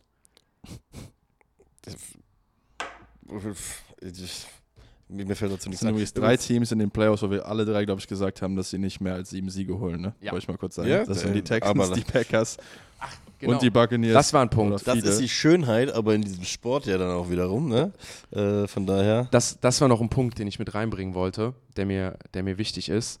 ich finde, die vier letzten Teams jetzt in der Divisional Round auf beiden Conference-Seiten beschreiben halt wirklich die aktuelle Situation, wie stark die beiden Conferences sind. Auf der einen Seite spielen Patrick Mahomes, Josh Allen, Lamar Jackson und CJ Stroud gegeneinander, also vier, wo du sagst, Giganten. Dreimal proven, uh, Baby Jesus. Ja, ja, also wirklich, da sind MVP-Kandidaten, Rekorde, die noch nie einer aufgestellt hat.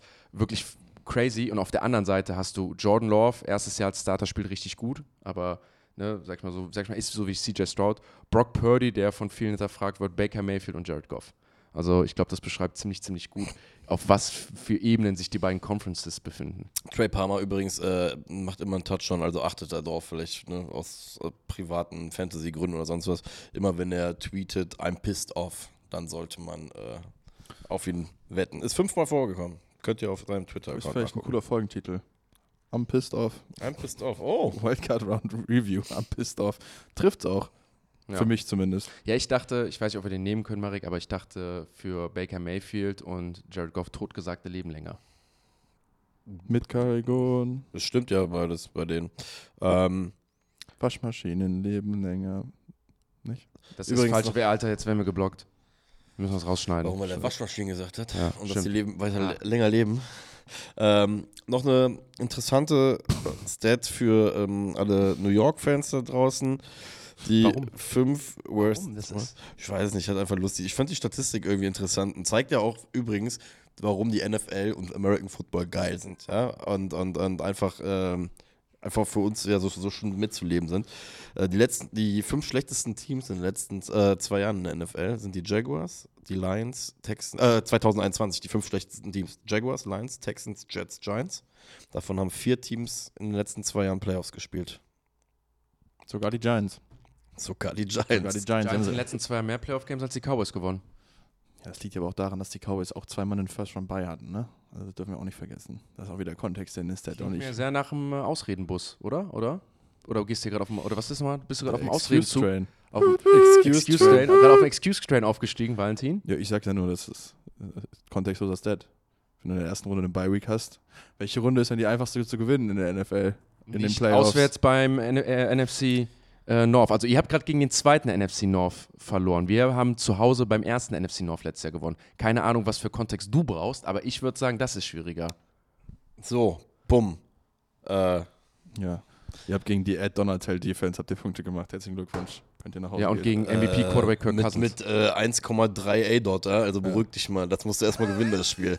Von daher. chill, chill, Bro. Chill. Ja, Ich lieg doch schon auf dem Boden. Der O- der du hast OC gestern schon nachgetreten Frenzy, der. OC hat äh, übrigens mittlerweile auch äh, Headcoaching-Anfragen. Nicht Headcoaching-Interviews. nachtreten auf Leute, die am Boden liegen. Kafka hat äh, Ja, Headcoaching-Interviews. weißt du, Frenzy. wer auch welche hat? So. Brian Johnson. Super. Und jetzt? Kaufen uns davon? Auch guter Punkt. Ja, danke. Wir diskutieren hier munter weiter. Die nächste Diskussion für euch online gibt es wieder bei der Preview. Am Freitag werden wir wieder um 6 Uhr morgens hochladen für euch. Da besprechen wir dann mehr aktuelle Themen, ein paar Themenbereiche, die wir dann halt nicht so covern, damit die Folgen dann auch immer noch die Länge haben. Und dann die Preview für die vier Playoff-Games, die uns erwarten.